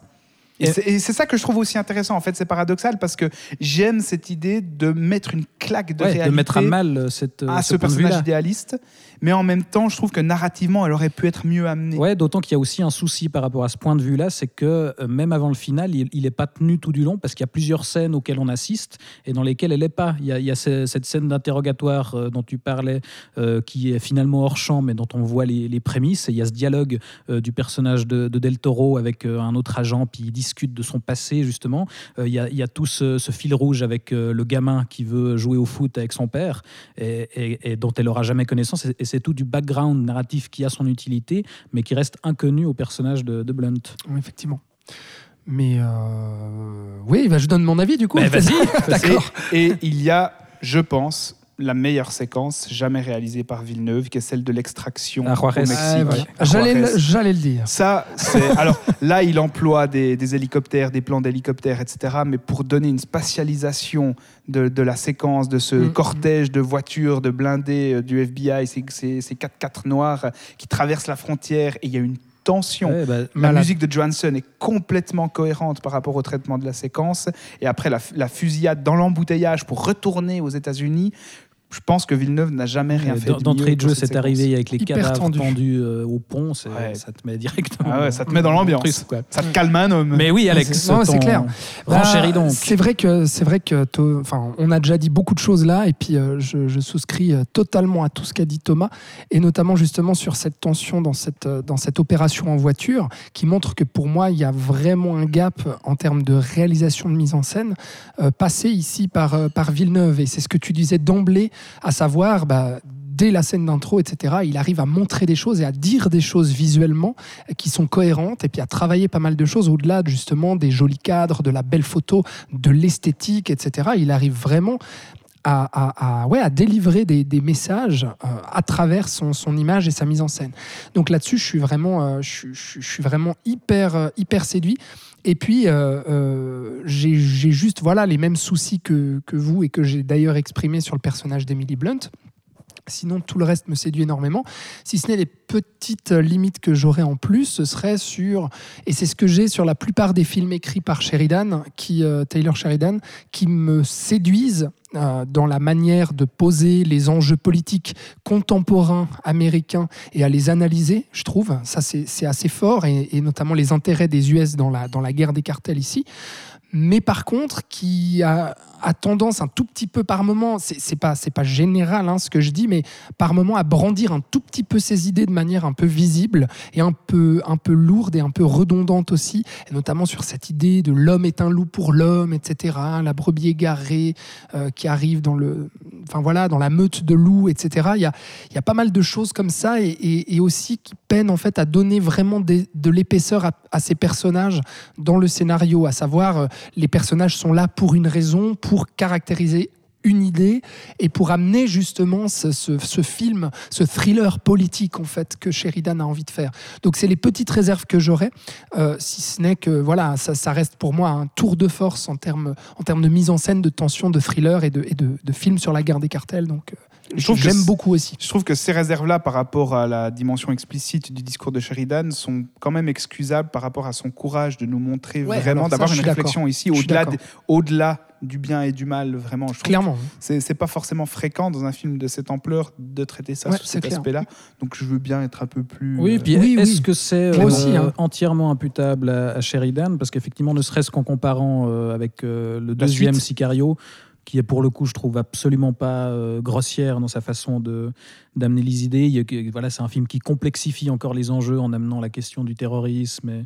Euh, ouais, je ne sais pas si c'est forcément euh, un truc de Sheridan ou, plus de Villeneuve, euh, qui, je crois qu'on doit l'avoir compris maintenant, a peut-être un peu tendance à surligner son discours. Bah, moi, c'est ce que je retrouve quand même un petit peu par moment dans Sicario 2 ou dans Command Sharia ou surtout dans le film qu'il a lui-même écrit et réalisé qui est Wind River. Sauf, voilà. Euh, donc, je retrouve un tout petit peu ces problèmes-là. Par contre, c'est vrai que Sicario 2 est, un film très différent parce qu'il aborde la mise en scène de manière totalement différente, de manière beaucoup plus sèche, abrupte, violente et crue, en fait. Euh, ce que Denis Villeneuve esquisse un petit peu dans ce film-là, mais où il reste quand même dans une volonté d'esthétisation de la chose, etc. Ce qui ne sera pas le cas justement de Solima, qui sera beaucoup plus brute et, et- et frontale en fait. Mais si, ces thématiques vous intéressent et si ce traitement de ces thématiques vous intéresse, il y a un diptyque qui existe aussi et qui n'a pas le problème du personnage qui tombe un peu comme un cheveu sur la soupe. C'est les fameux deux Tropa d'élite de José Ah oui, Padilla ouais. qui ont à peu près la même approche du problème de la drogue et qui vont complexifier aussi cette approche dans une suite qui remonte à l'échelle politique de la corruption. Et là, euh, il y a une cohérence du récit absolue. Donc, euh, c'est bien supérieur encore à. Pour moi, c'est, on est là au niveau, au niveau du chef-d'œuvre. Je pas dit là avec les deux Tropa d'élite. Les deux Sicario sont peut-être un cran en dessous quand même. Mais si ça vous plaît, si, si, si vous avez aimé Sicario et la suite de Sicario, regardez les troupes d'élite de José Padilla parce que c'est, c'est le maître étalon. Et qui dans l'approche sont beaucoup plus Brut. proches ouais, de Solima dans le Sicario Ouais, 2 ouais, tout à justement. fait, ouais. Bon, bah, voilà, plein de recommandations Bah oui. pour, euh, pour compléter tout ça. En tout cas, euh, bah, et premier film qui nous met, j'ai l'impression, à peu près tous d'accord. Ça dépasse Waouh. jusqu'à maintenant. Enfin. Mais ça c'est parce que Je Thomas crois a bien que enfin, ça n'arrivera plus. ouais, Thomas a Euh, enfin mis de l'eau dans son vin. euh. Ouais, bah alors, euh, est-ce que ça va durer très longtemps? Pas sûr. En tout cas, Sicario, gros carton à nouveau. Il est en compétition pour la Palme d'Or à Cannes. Ce coup-ci, il ne la gagne pas, mais quand même compétition. Euh, trois, nominations, trois nominations aux Oscars, à nouveau pour Dickens à la photo, et ce coup-ci pour euh, Johansson à la musique. Euh, et ce film-là marque la fin de la période thriller euh, de Denis Villeneuve, qui va euh, enchaîner sur un autre genre, celui qui le passionne depuis toujours, la science-fiction. Enfin, on passe donc à Arrival ou Premier Contact en français, qui sort en 2016.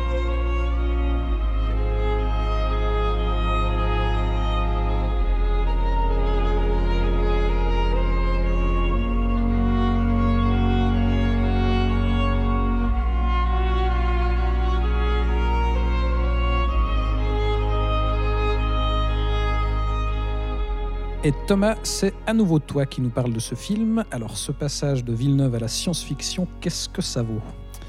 Mais écoute, moi je trouve, je trouve ça bien. Euh, Ah jo- jo- Joli tir groupé de Denis Villeneuve entre Sicario et Arrival. Il était vra- on a vraiment atteint l'acmé de sa filmographie.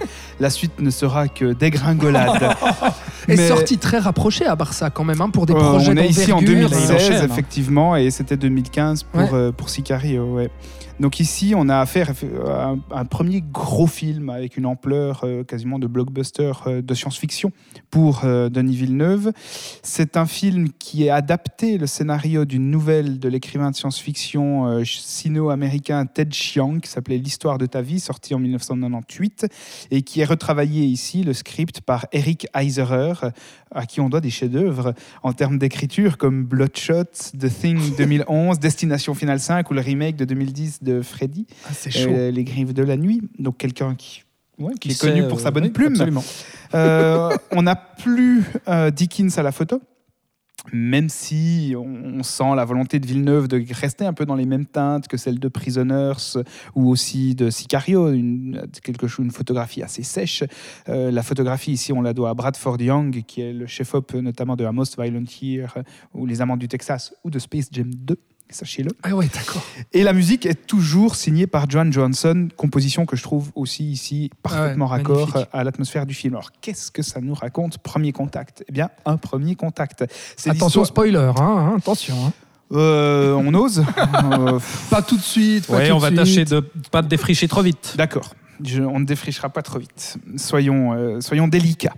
Euh, c'est donc l'histoire d'une linguiste, d'une prof de, de linguistique qui s'appelle Louise Banks, qui est jouée par Amy Adams. Et le film s'ouvre sur ce qui paraît être un flashback. Euh, une analepse, pour le dire en bon français, euh, d'un souvenir avec sa fille qui apparemment est morte euh, d'un cancer très jeune. Et cette prof de linguistique, eh bien, elle est connue mondialement pour sa maîtrise d'un nombre incalculable de langues. Et justement, le film va un peu nous parler de ça. C'est une prof, mais on n'assiste presque pas à un cours de linguistique. On, on y échappe. Elle commence un cours sur le portugais, et puis vrai. finalement, elle est interrompue par une, une information. Tous les téléphones de ses étudiants sonnent dans l'auditoire, et il lui demande de mettre une chaîne d'information, et on voit que des vaisseaux apparemment extraterrestres euh, sont apparus sur, aux quatre coins de, de la planète. Et personne ne sait qui sont ces extraterrestres, des, des vaisseaux qui ont une forme un peu symétrique, c'est des, Des grands suppositoires. c'est des grands concombres, des courgettes, des courgettes qui sont comme ça en lévitation à quelques mètres du sol seulement.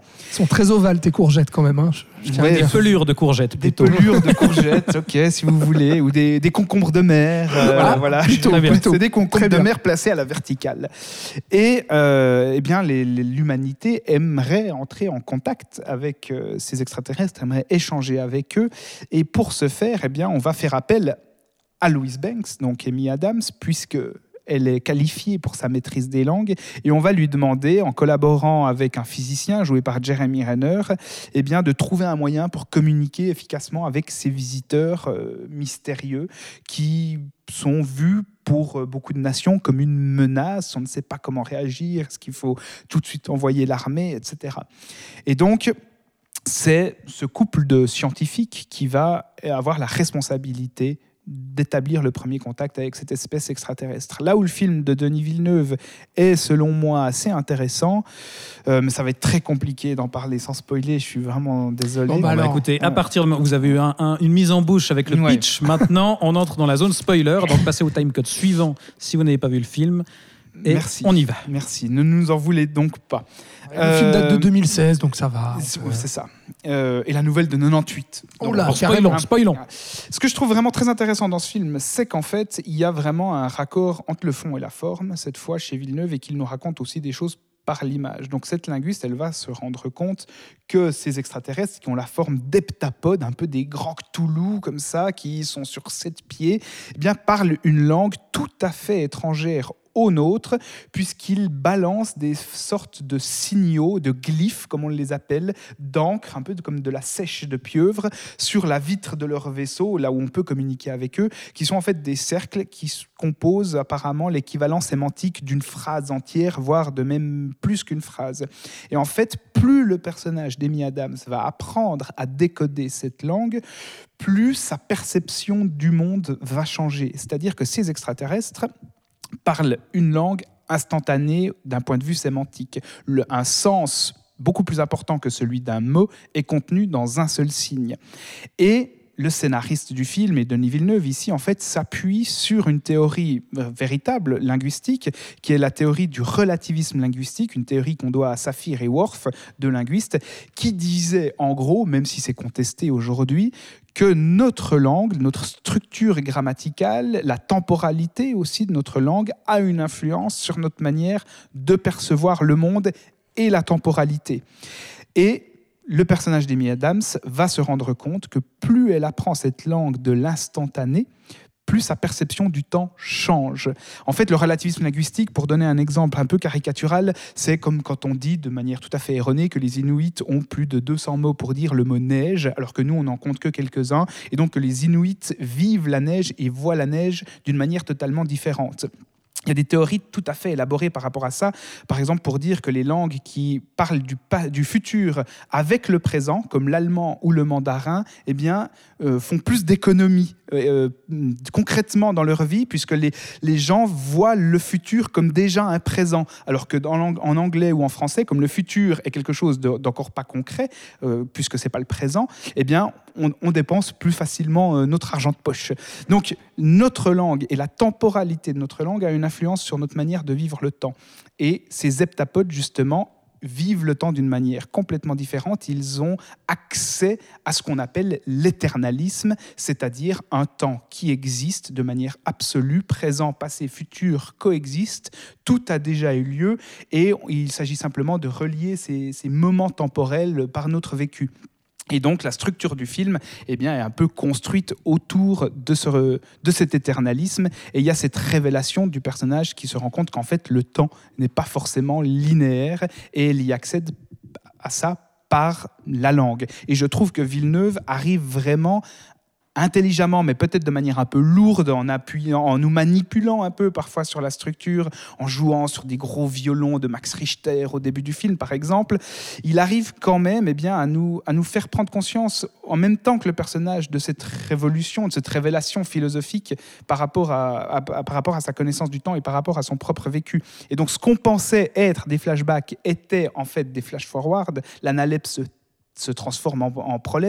Et il y a là quelque chose d'assez vertigineux. Et c'est une proposition de science-fiction éternaliste. C'est assez rare au cinéma. Et surtout, moi, ce que j'adore dans le film, c'est qu'en fait, ce personnage d'Amy Adams va prendre conscience que le drame que va vivre sa fille, parce qu'en fait, c'est quelque chose qu'elle va vivre et qui n'a pas encore été vécu, elle sait que ce n'est pas possible de l'éviter. Donc il y a une forme de proposition déterministe. Elle sait tout ce qui va se passer, car la langue lui permet maintenant de saisir le futur, et pourtant, elle s'en réjouit. En Et- sachant que son enfant va mourir, elle prend la Exactement. décision de, Dans- de faire euh, cet le enfant. concevoir. Et là, il y a quelque chose que je trouve absolument déchirant et que je crois que j'ai jamais vu ça au cinéma parce que le déterminisme, c'est une position philosophique qui a un peu mauvaise presse. Enfin, on nous dit ah, le déterminisme s'oppose à la, à la liberté, donc euh, c'est plutôt que noter négativement une vision déterministe du monde. Sauf que là, on a ce personnage féminin qui, euh, qui épouse son devenir. En fait, elle persévère, elle persévère dans son être qui existe déjà. Et ça, c'est déchirant. Au moment où elle dit que oui, elle veut avoir cet enfant, elle le dit avec le sourire, tout en sachant que c'est un enfant qui, va mourir très jeune. Et on retrouve là une idée philosophique qu'on doit à, à Spinoza, ce philosophe hollandais que j'adore moi personnellement, qui, qui l'appelait le conatus, c'est-à-dire que Spinoza pense que nous sommes déterminés et qu'on n'a qu'une liberté, c'est la liberté d'accepter le fait d'être déterminé et de bien le prendre. Donc de persévérer dans un être qui est déjà écrit. Et ce sourire d'Amy Adams à la fin du film, qui accepte volontiers d'épouser ce futur déterminé et de persévérer dans son être, c'est déchirant.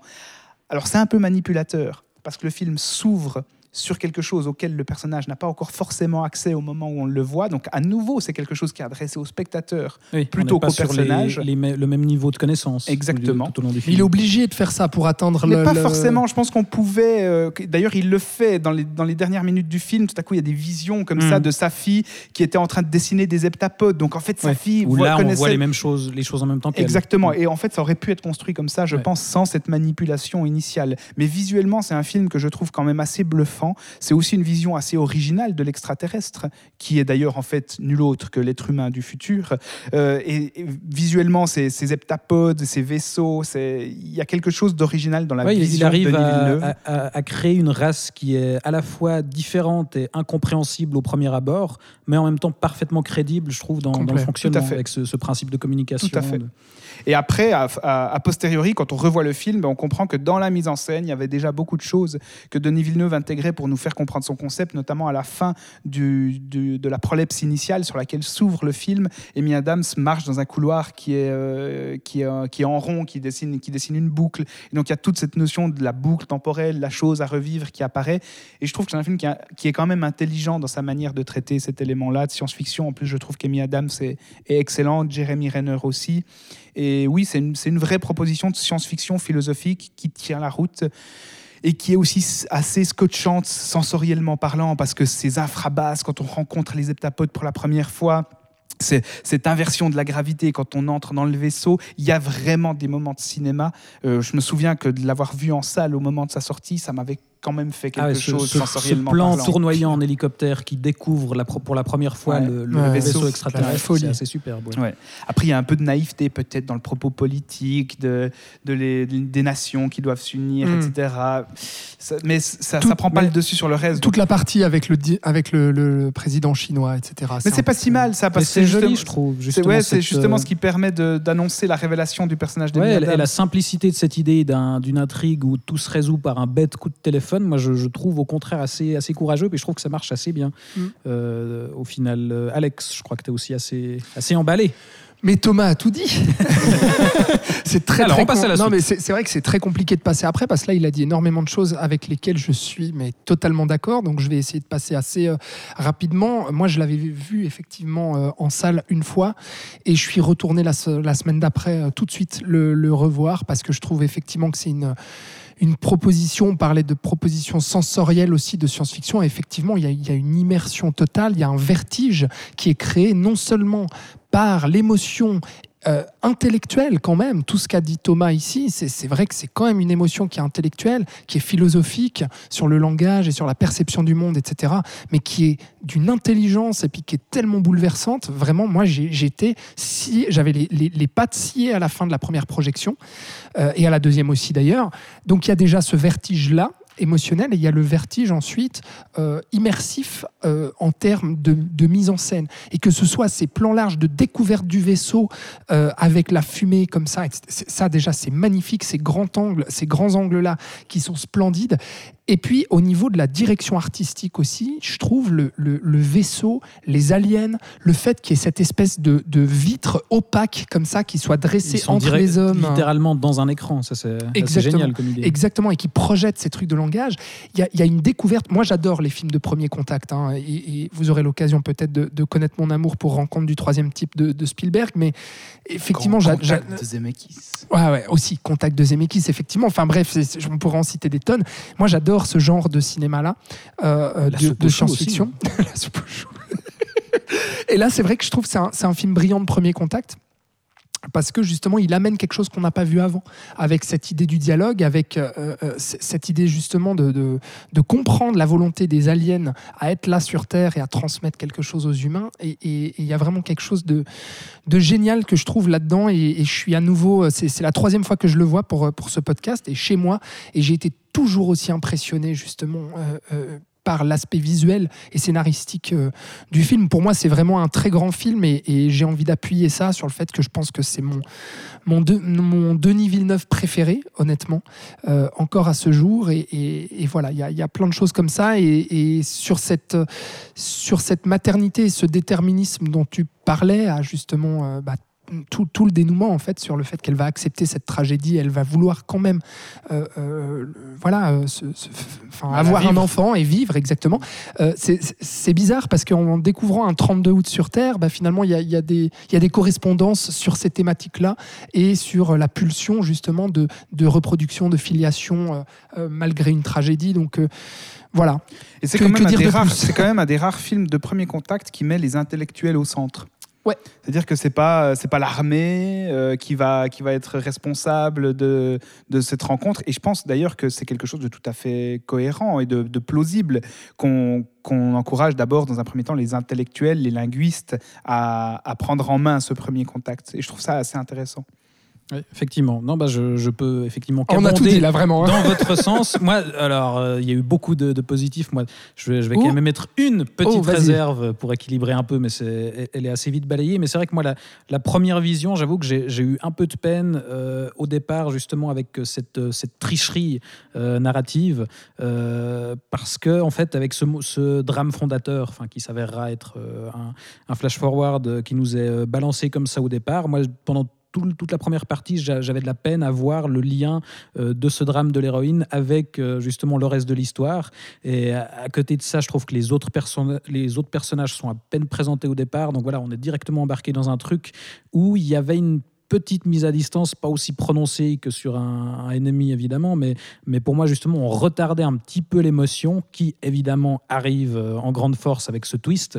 Et, et finalement ça reste aussi assez cohérent avec le film qu'on apprécie du coup d'autant plus la deuxième fois parce qu'on sait euh, ce que raconte euh, toute cette première partie euh, derrière justement ce- ce- cette structure euh, un peu particulière. Donc à rebours, tout prend sens et, du coup, euh, voilà, c'est, mani- c'est manipulateur, mais ça marche finalement. Puis, et puis c'est un film qui utilise justement la- l'aspect manipulateur du montage, qui est quelque chose d'assez, important dans, le cinéma. Puis finalement, le- toute cette dernière partie, effectivement, toute la la froideur un petit peu des images et, et la complexité de la structure, ça laisse, place, ça laisse place justement à un propos beaucoup plus simple que moi je trouve assez beau. Justement, toute cette scène avec le téléphone, c'est, ça peut être un peu simpliste, mais, euh, mais je trouve joli que ça se termine là-dessus. Et euh, ça véhicule pour le coup de vraies émotions, ce qui par la suite sera très rare dans le Mais par cinéma contre- de Villeneuve. Par contre, c'est vrai qu'on n'a pas parlé de ça, mais c'est c'est vrai que l'esthétique est, est très, très froide, hein, euh, que ce soit la photographie, la DA, etc. Et c'est ce qu'on a beaucoup reproché au, au film. hein. Moi, personnellement, ça, ça me De ressembler à une pub Apple, un pas, peu. Mais bah, c'est vrai qu'on lui, a on lui a reproché énormément ça. hein. Oui, mais Au film. quelque part, ça me dérangeait pas tant au sens où on n'a pas beaucoup vu d'extraterrestres comme ça non plus. Donc c'est aussi Ouais. une manière de se démarquer dans la représentation visuelle euh, d'une race ou d'une espèce extraterrestre. C'est un pur film de, justement, dans cette volonté euh, de faire un film SF intellectuel. Pour moi, c'est c'est un pur film de SF des, des années, des, des années euh, 2000, voire 2010, enfin de notre, de notre Ouais, temps. quoi. ouais, ouais, tout à fait. Et ça s'inscrit Et tellement. qui vieillit, euh, et qui vieillit euh, très très bien. hein. Effectivement. Mais qui fait, et qui fait penser justement à Christopher Nolan aussi. Je pense que c'est Voilà, vraiment oui, le oui, film oui. qui fait penser à. Bah, parce Le que plus. Interstellar va aussi Bah, parler Oui, de, de- idée de boucle, de, de- de- de relativisme Mm. temporel, etc. Mais quand même, moi, cette idée de, de temps grammatical qui va influer sur euh, notre représentation cognitive du temps, je trouve, Ah ça, ouais, ouais. je trouve ça vraiment euh, excellent. Ouais, c'est Ouais, assez fascinant clair. et ça a du sens effectivement à l'image. Ouais, ouais. Ça illustre. Et même, en fait, c'est un film qui donne aussi l'envie d'aller faire de la recherche sur le relativisme linguistique, Mm. sur le relativisme culturel. Et c'est des choses qui me passionnent, moi. Et c'est aussi, Ah bah, un, on a vu. c'est aussi un peu, c'est aussi un peu né euh, avec ce film. Donc Ouais. c'est un mérite. Eh bah dis donc, que Et d'éloges. alors euh, attendez, là, Bravo, je pense qu'on était hein. vraiment au summum euh, du, posi- de, de- voilà, du, du positif que, que, que vous trouverez dans ce, dans ce podcast, j'ai l'impression, puisque voilà, on termine sur ce film qui a reçu évidemment très bon accueil critique et public, euh, huit nominations aux Oscars, dont meilleur film et meilleur réalisateur, donc euh, gros, gros carton pour Villeneuve, qui maintenant qu'il a un pied dans la science-fiction va pouvoir s'attaquer à un gros morceau puisque après ça, il se voit confier la tâche a priori impossible de réaliser une suite au Blade Runner de Ridley Scott, un projet qui traînait depuis des décennies et qui aboutit finalement en 2017 sous le titre Blade Runner 2049. Sur lequel il bossait déjà à l'époque de Sicario, je crois. Absolument. Et c'est la musique. Et c'est la musique.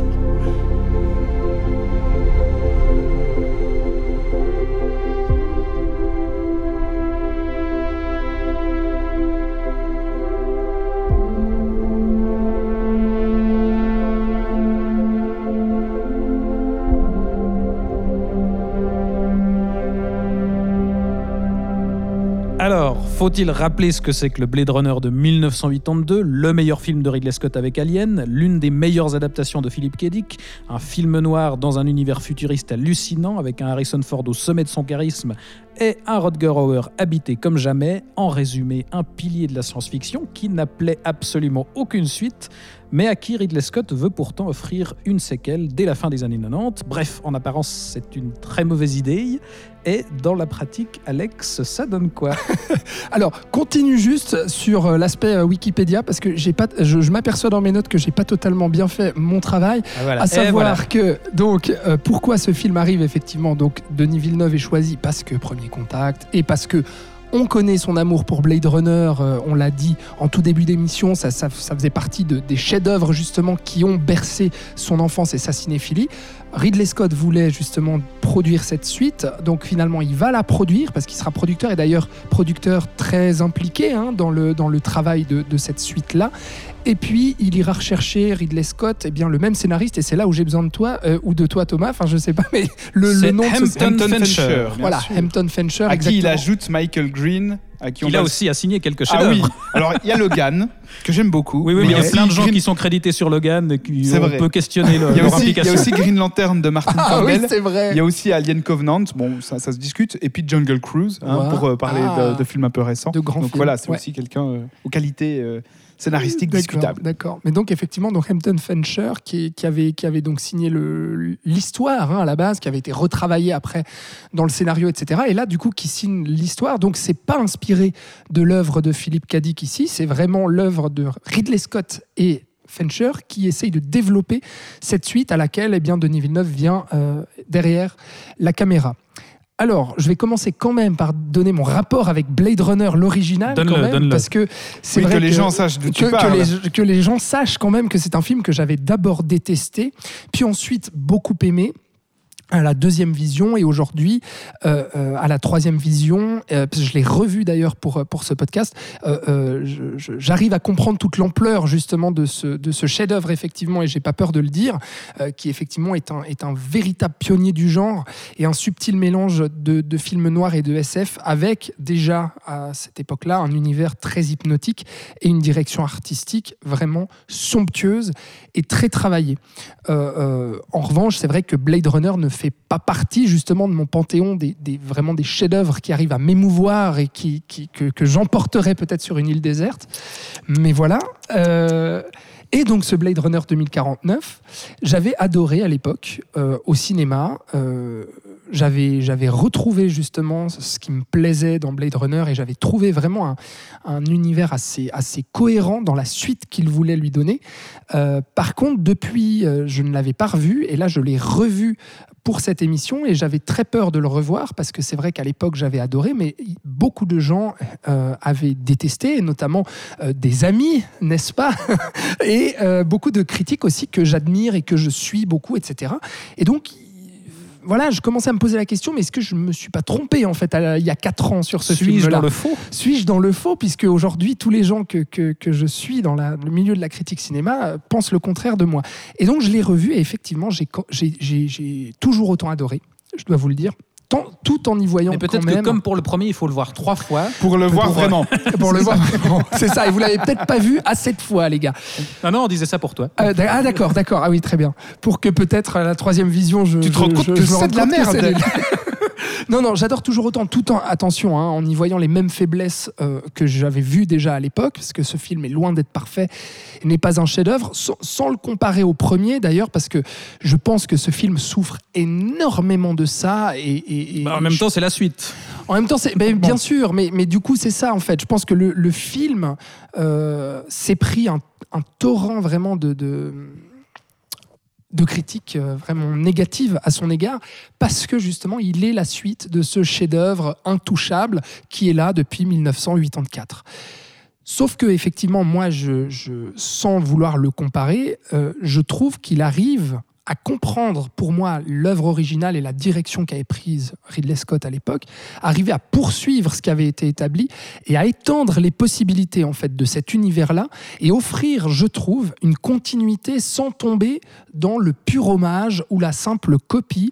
Et ça, je trouve que ça se retrouve déjà dans le script parce que ici, on va suivre un Blade Runner répliquant. Donc dès le début, on sait que le Blade Runner est un répliquant, Ryan Gosling donc, euh, qui va essayer de trouver sens à sa vie et à son existence, euh, qui est confronté à une parce que parce que donc euh, on est 30 ans après les événements euh, de Blade Runner et puis donc les, les, les réplicants maintenant vivent tous comme des vraiment des, des reclus de, de, de la société. D'ailleurs, on le voit dans la présentation de ce personnage de merde, j'ai oublié K.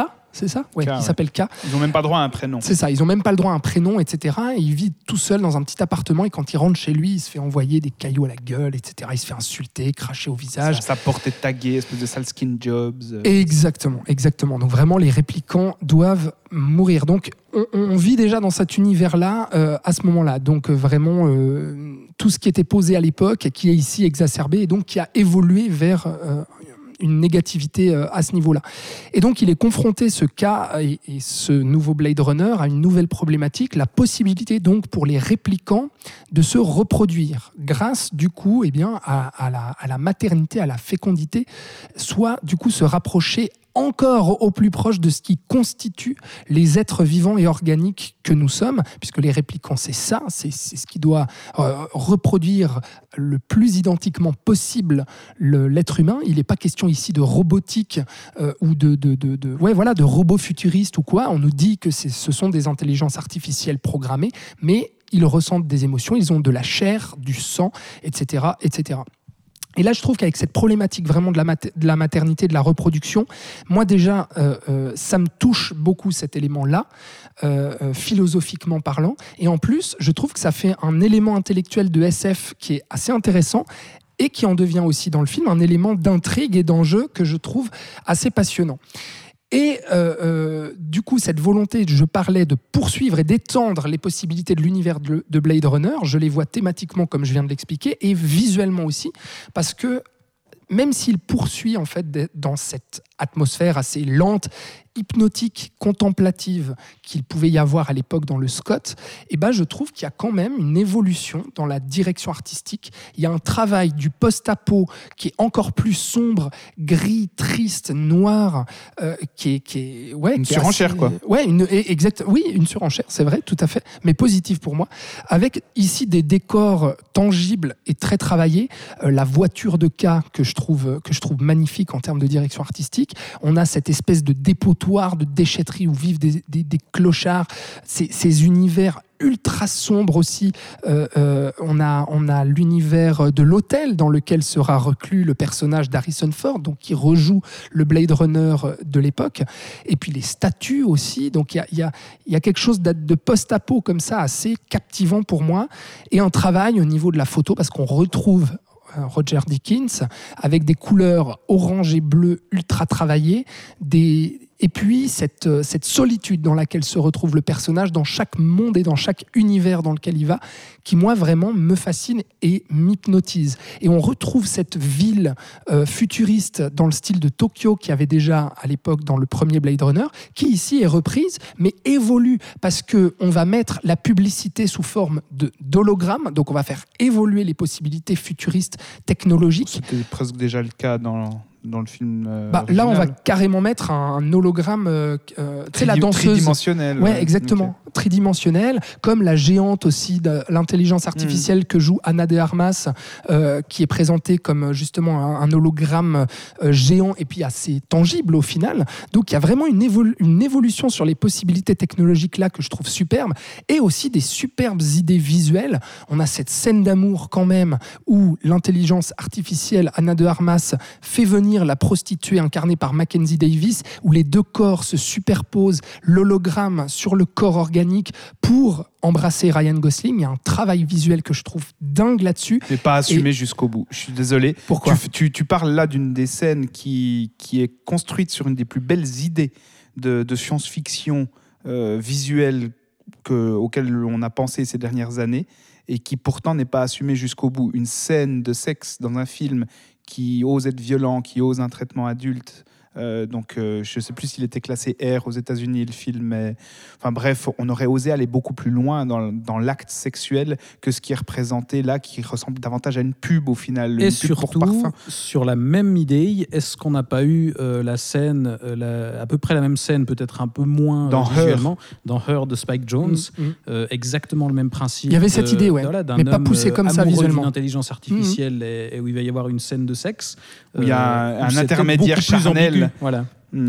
Alors je suis d'accord, mais ça c'est au final assez symptomatique de ce qu'on disait déjà sur Denis Villeneuve, qui justement euh, a de la peine en fait à aller à s'aventurer visuellement et à aller montrer des choses un peu crues, explicites, À péter etc. un coup, quoi. Oui, c'est vrai, à péter un coup. Non, mais c'est tout à fait. C'est juste, là, je suis d'accord avec vous. Par contre, Bah, et je- c'est là, et c'est là où on aimerait bien retrouver un peu le Denis Villeneuve euh, expérimental De de, ses Sicario. débuts. Ou de ses Ah, débuts. ouais, de de ses ses débuts. débuts, ouais, Que- ouais. Et c'est ça que je disais Ouais. en tout début d'émission. Je retrouve Mm. pas là la, la forme de, de folie, la, la liberté Mm. euh, dans, de ses débuts dans, dans ces gros films ici. Ouais, bien Je pense qu'un Sam Raimi ou un Peter Jackson, pour encore les citer, Ouais, ouais, bah, ils auraient fait autre chose de cette idée-là. Je suis d'accord, je suis d'accord.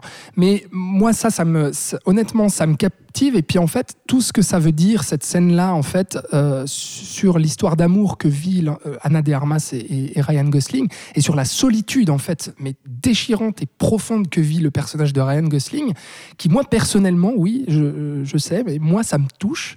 Euh, cette solitude face à la technologie chat. qui avance, non, mais c'est vrai, et de ce, de ce robot, de ce Mais robot finalement qui ressent des émotions mais qui ne peut pas les vivre et qui est mais, vraiment d'un- dépressif euh, euh, et, puis il y a un nihilisme là-dedans que je trouve assez, assez fou. Et dans les idées visuelles dont je parlais il y a ça et il y a aussi d'autres idées comme la scène dans le bar de l'hôtel euh, où Ryan Gosling va se confronter à Harrison Ford qui va lui mettre des patates et d'ailleurs des vraies patates dans la gueule.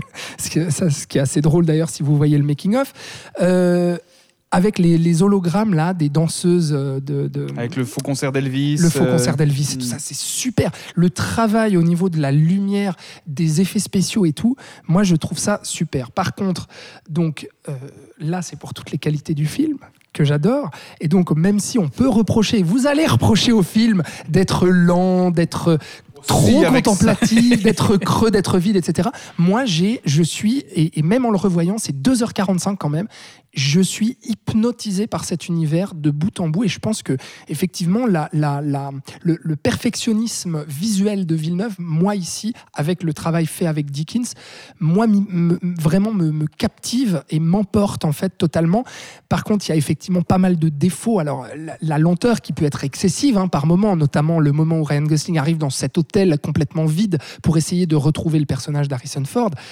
Effectivement, là, ça tire un peu en longueur. Les moments où il va déambuler seul au, milieu de cette espèce de désert orange avec ses statues, etc.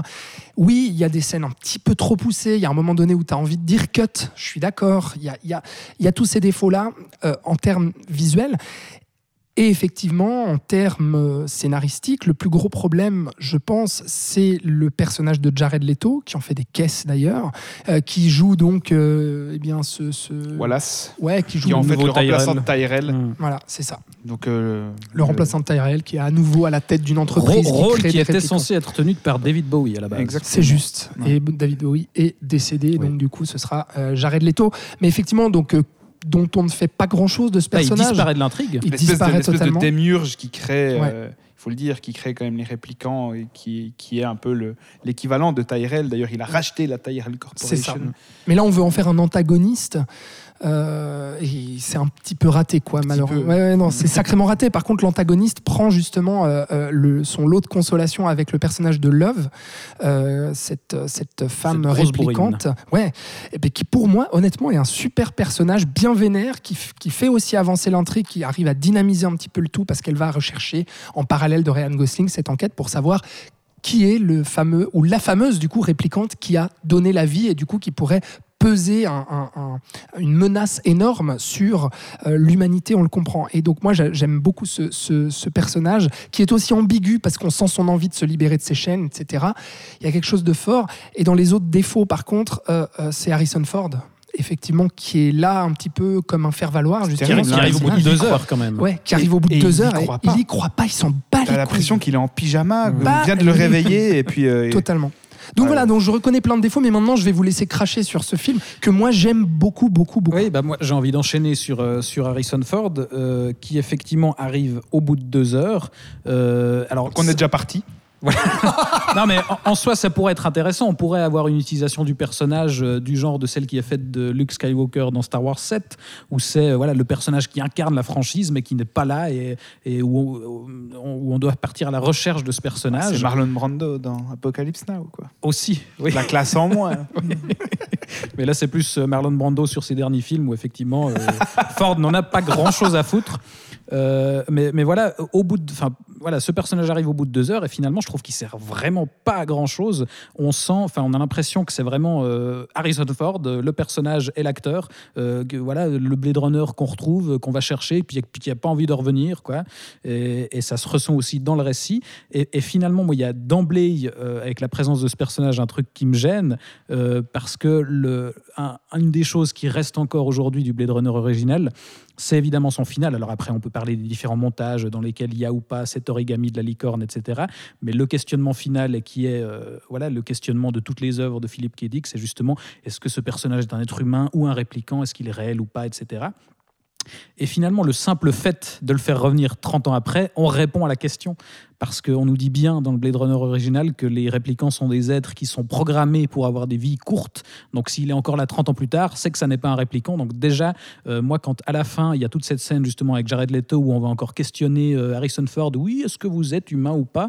Euh, Moi, ça marche pas. Enfin, c'est trop tard. Ça n'a aucun intérêt de ramener encore ces questions-là à ce moment-là. C'est pour expliquer finalement la maternité, la fécondité et le fait qu'une réplicante ait pu donner la vie. Oui, mais, mais alors je suis Ça d'accord. pose la que- question et ça garde c'est- l'ambiguïté. c'est- Ce prolongement, enfin, c'est un prolongement intéressant, effectivement, toute cette histoire de euh, un répliquant et un humain, euh, voilà, qui donne la vie. euh, que- Qu'est-ce que ça dit euh, pour l'humanité, etc. C'est, je, je pense que ce point de départ-là est assez, assez bien vu pour pour faire une suite à, à Blade Runner. Maintenant, moi, j'ai un problème sur la façon dont on l'explore et cette enquête qui dure des heures et des heures, qui passe par tout et n'importe quoi qui part dans tous les sens euh, pour pas grand chose et où on va aller rechercher euh, euh, Edward James Olmos dans, dans une maison de retraite pour un petit clin d'œil où il fait des origamis où ça ne sert à rien.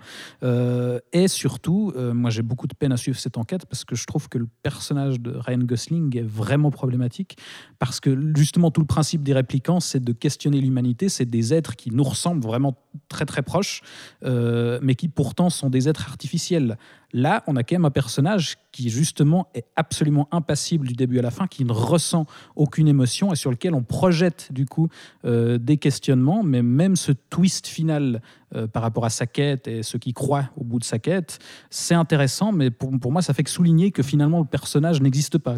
Mais parce qu'il a connu que ça, et il a connu que cette solitude et cette vie dépourvue de contact humain, d'émotions et de tout ça, ce qui en fait justement euh, eh bien, un répliquant qui serait devenu davantage artificiel, non?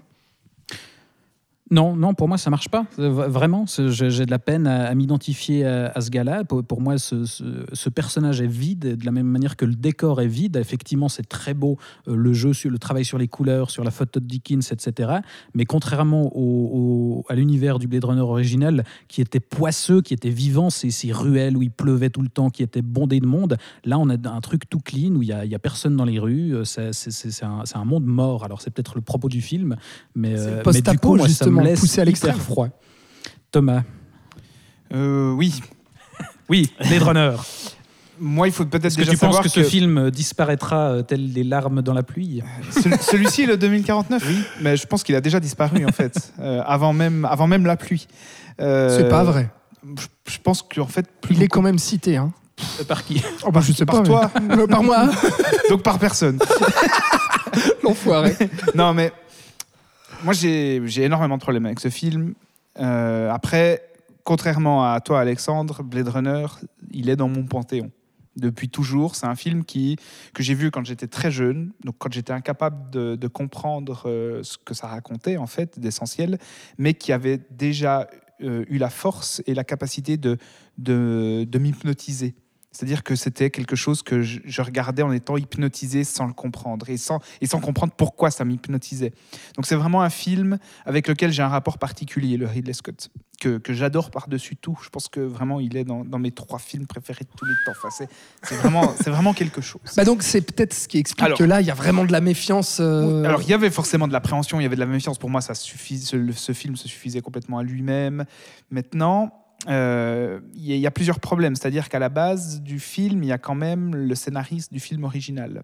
Et c'est très difficile de dire en tant que critique qu'une œuvre n'a pas compris euh, celle qui la précède alors qu'elle est écrite par la même personne. hein. qui sommes-nous pour juger de la cohérence et de la pertinence d'une suite euh, quand elle est écrite par celui qui a signé le, premier film? Donc déjà ça, ça, pose un peu un problème de légitimité euh, pour dire ah mais ces personnes n'ont pas compris ce qu'était Blade Runner. Bah, c'est les personnes qui avaient écrit Blade Runner. Donc voilà. Euh, ensuite, c'est comme tu l'as dit Thibaut, c'est un film qui effectivement esthétiquement est à l'opposé pratiquement du film de Ridley Scott. Le film de, de film de Ridley Scott, comme tu l'as dit, il était truffé de vie, c'était foisonnant, c'était poisseux, c'était chaotique. Euh, cette euh, vision, ces visions de- du Chinatown de 2019, c'était complètement euh, truffé de, de, bizarreries, une vie qui fourmillait comme ça dans les ruelles. Il y avait aussi des grands espaces vides, excuse-moi. Mais moins Non, je vois pas, je vois pas où étaient les espaces Bah, vides. On survolait la ville, euh, mais Bah, chez Wallace, euh, chez Wallace, chez, euh, Tyrell, Chez justement. Tyrell, oui, mais bon, c'est un appartement, c'est finale. un penthouse qui surplombe la ville, donc on peut imaginer que le salon est grand. Ouais, mais la scène finale aussi sur cet immeuble, tout ça. Enfin, Non, c'est pas. Bah, Justement, c'était sale, c'était Ouais, décrépit, ouais, c'était c'est pas vrai. C'est. Ça, c'est vrai. C'est Ouais. vraiment insalubre. Alors qu'ici, on est à l'opposé. C'est froid, c'est léché, c'est épuré, c'est Bah, symétrique. Il n'y a qu'à comparer en fait les deux plans d'ouverture, parce qu'il reprend ce plan d'ouverture Ouais. de l'œil. en euh, dix fois moins qui, beau. dans le y Ridley y Scott, plus- euh, on avait les flammes qui les se fl- réfléchissaient. ouais. Là, il n'y a rien, c'est un- une fait. vide. Ouais.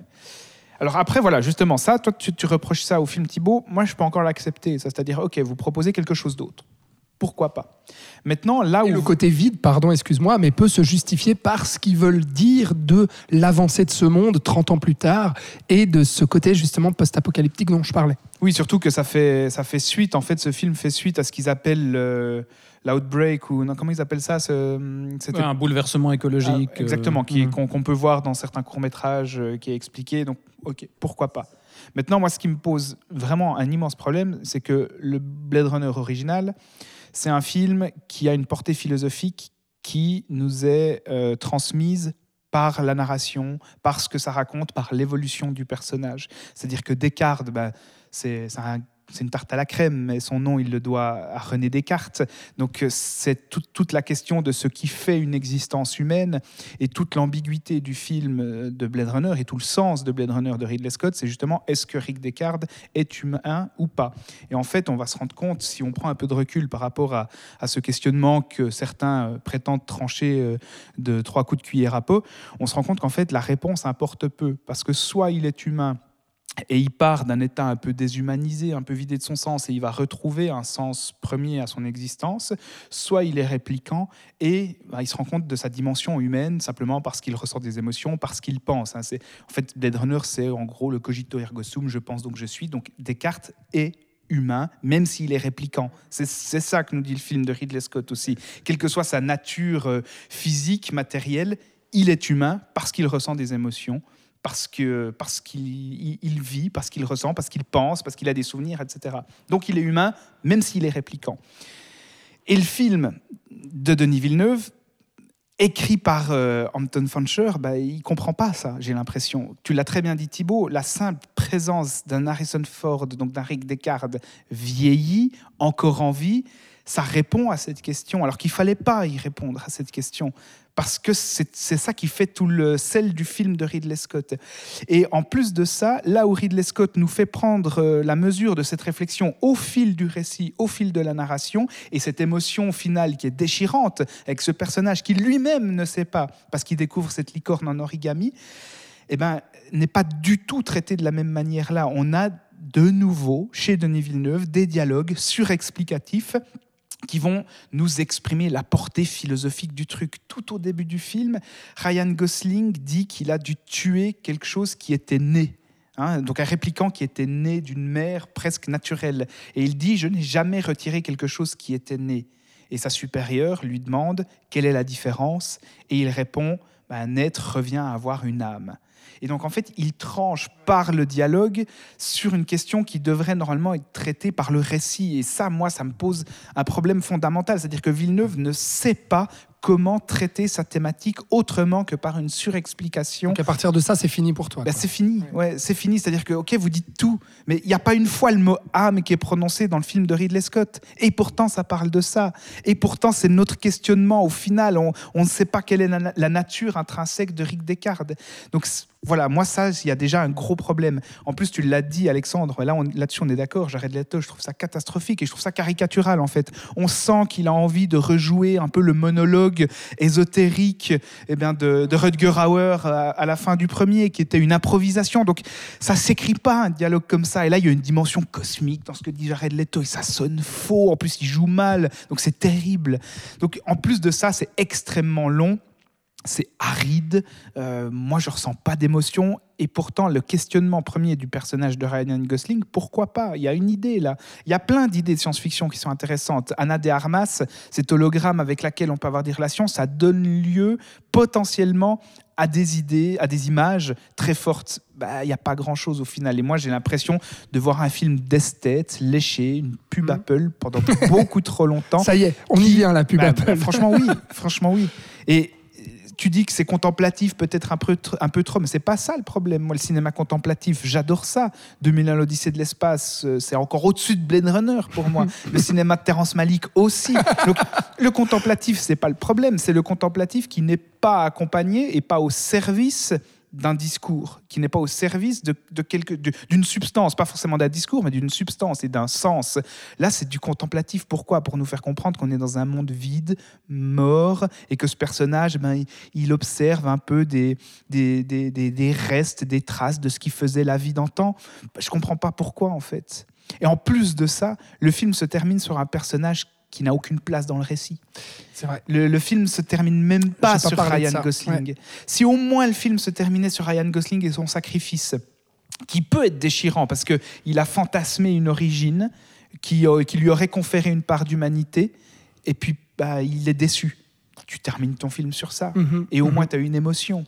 Mais Mhm. là, bah non, Ryan Mais d'autant en fait, plus que c'est fait de manière assez grossière parce qu'on va rechercher la musique de Vangelis pour. euh, Ouais, ça aussi. ça, ouais, ouais, On n'a ouais. pas parlé de la musique de Zimmer qui a remplacé à la Ouais. dernière minute Johansson parce qu'on ne sait pas trop pourquoi Villeneuve n'a pas accepté le score de Johansson et quelques semaines avant la sortie du film, c'est Zimmer qui a dû composer une musique. Bah, ça sent qu'il était pressé de Zimmer parce que c'est pas terrible, je trouve. Et, et autant c'était au service de la narration, la musique de Johansson dans Arrival ou dans Sicario, autant là, tu sens l'hommage un peu lourdingue. On a presque, c'est presque à la hauteur de la, de la musique de Justice League de, de Josh Whedon où on va reprendre Daniel le thème de ouais. Superman. On en est presque Mm. là quand même. Donc moi, en fait, je suis terriblement mal à l'aise parce que j'aime pas dire que l'auteur de l'œuvre originale n'a pas compris son œuvre par cette suite, mais c'est vraiment le sentiment que j'ai. Alors oui, c'est prétentieux, euh, je suis désolé, c'est un, manque d'humilité de ma part, mais la, la simple présence de cet Harrison Ford comme ça, pour moi, est, est une traduit une incompréhension crasse de la portée philosophique du film original. Eh ben, Et ben, et ben, on termine On sera pas sur, d'accord, une, mais- sur une dissension complète. Voilà, ouais, on mais en- on a été, on est resté très poli, hein. mais oui, poli, à l'écoute. euh, On ne s'est pas trop coupé la parole. Non. Mais là, voilà, la, la photo, la photo de Dickens, c'est magnifique. Ah bah voilà. Oui, C'est- non, ça, tout. fait, ça fait des très jolis fonds d'écran. C'est- ça, Ah, c'est- non. on ne peut pas lui enlever. Oui, oui, oui. Oui, oui. C'est tout. Surtout que comme l'image bouge pas trop, bah, tu as le temps de presser euh, Voilà, de faire F12 des tu vois, arrêts pour sur faire des screens. Ah, les enfoirés. Bon, bah, on je- était resté poli, mais voilà, Ouais, ouais, ça y est. non, il fallait bien que ça dérape à un moment ou à un autre. En tout cas, euh, ça n'empêchera pas euh, ce film-là, Blade Runner euh, 2049, d'être un succès critique. Mais alors, ce coup-ci, euh, le public va pas vraiment suivre. C'est même un, un relatif échec commercial, euh, ce film-là, une première euh, pour Villeneuve. Mais c'est pas grave, puisque ça ne l'arrête pas, euh, étant donné que peu de temps après la sortie de, de Blade Runner, euh, il est annoncé sur un autre grand projet de science-fiction, une nouvelle adaptation de Dune qui est sortie ce 15 septembre dans les salles et dont on, a débattu euh, tous les trois dans un épisode dédié. On vous y renvoie. Alors, on le rappelle, ce, ce dernier film, Dune, n'est que la première partie d'un diptyque, voire plus si le succès est au rendez-vous. Ça n'est donc que le début pour Denis Villeneuve, mais pour nous, c'est la fin, puisque notre tour d'horizon de la filmographie du cinéaste est terminé. Merci Thomas et Alex Quelle d'être venus écriture. Quelle écriture de Ce conclusion. n'est pas du tout écrit, je ne suis pas du tout en train de lire, c'est de l'improvisation totale. Comme Rutger Hauer. Voilà, Comme Jared Leto. ça m'est venu comme ça, tu vois. je- voilà.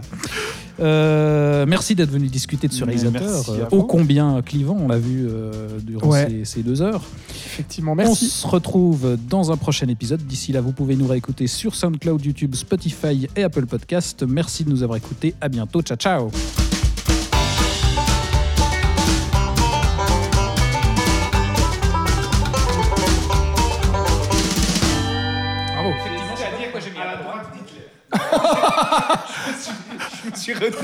Tu sais que ça, c'est les, les- les chutes d'enregistrement que je mets enregistre à la fin de l'épisode. Ça, hein. maintenant, Ouais, là. ouais, Les gens qui auront tenu jusqu'au bout, c'est ça. Ils entendront sera la Hitler à la fin, ils se C'est demanderont très bien. pourquoi. ça aura valu le coup de, de tenir jusqu'à la fin du générique.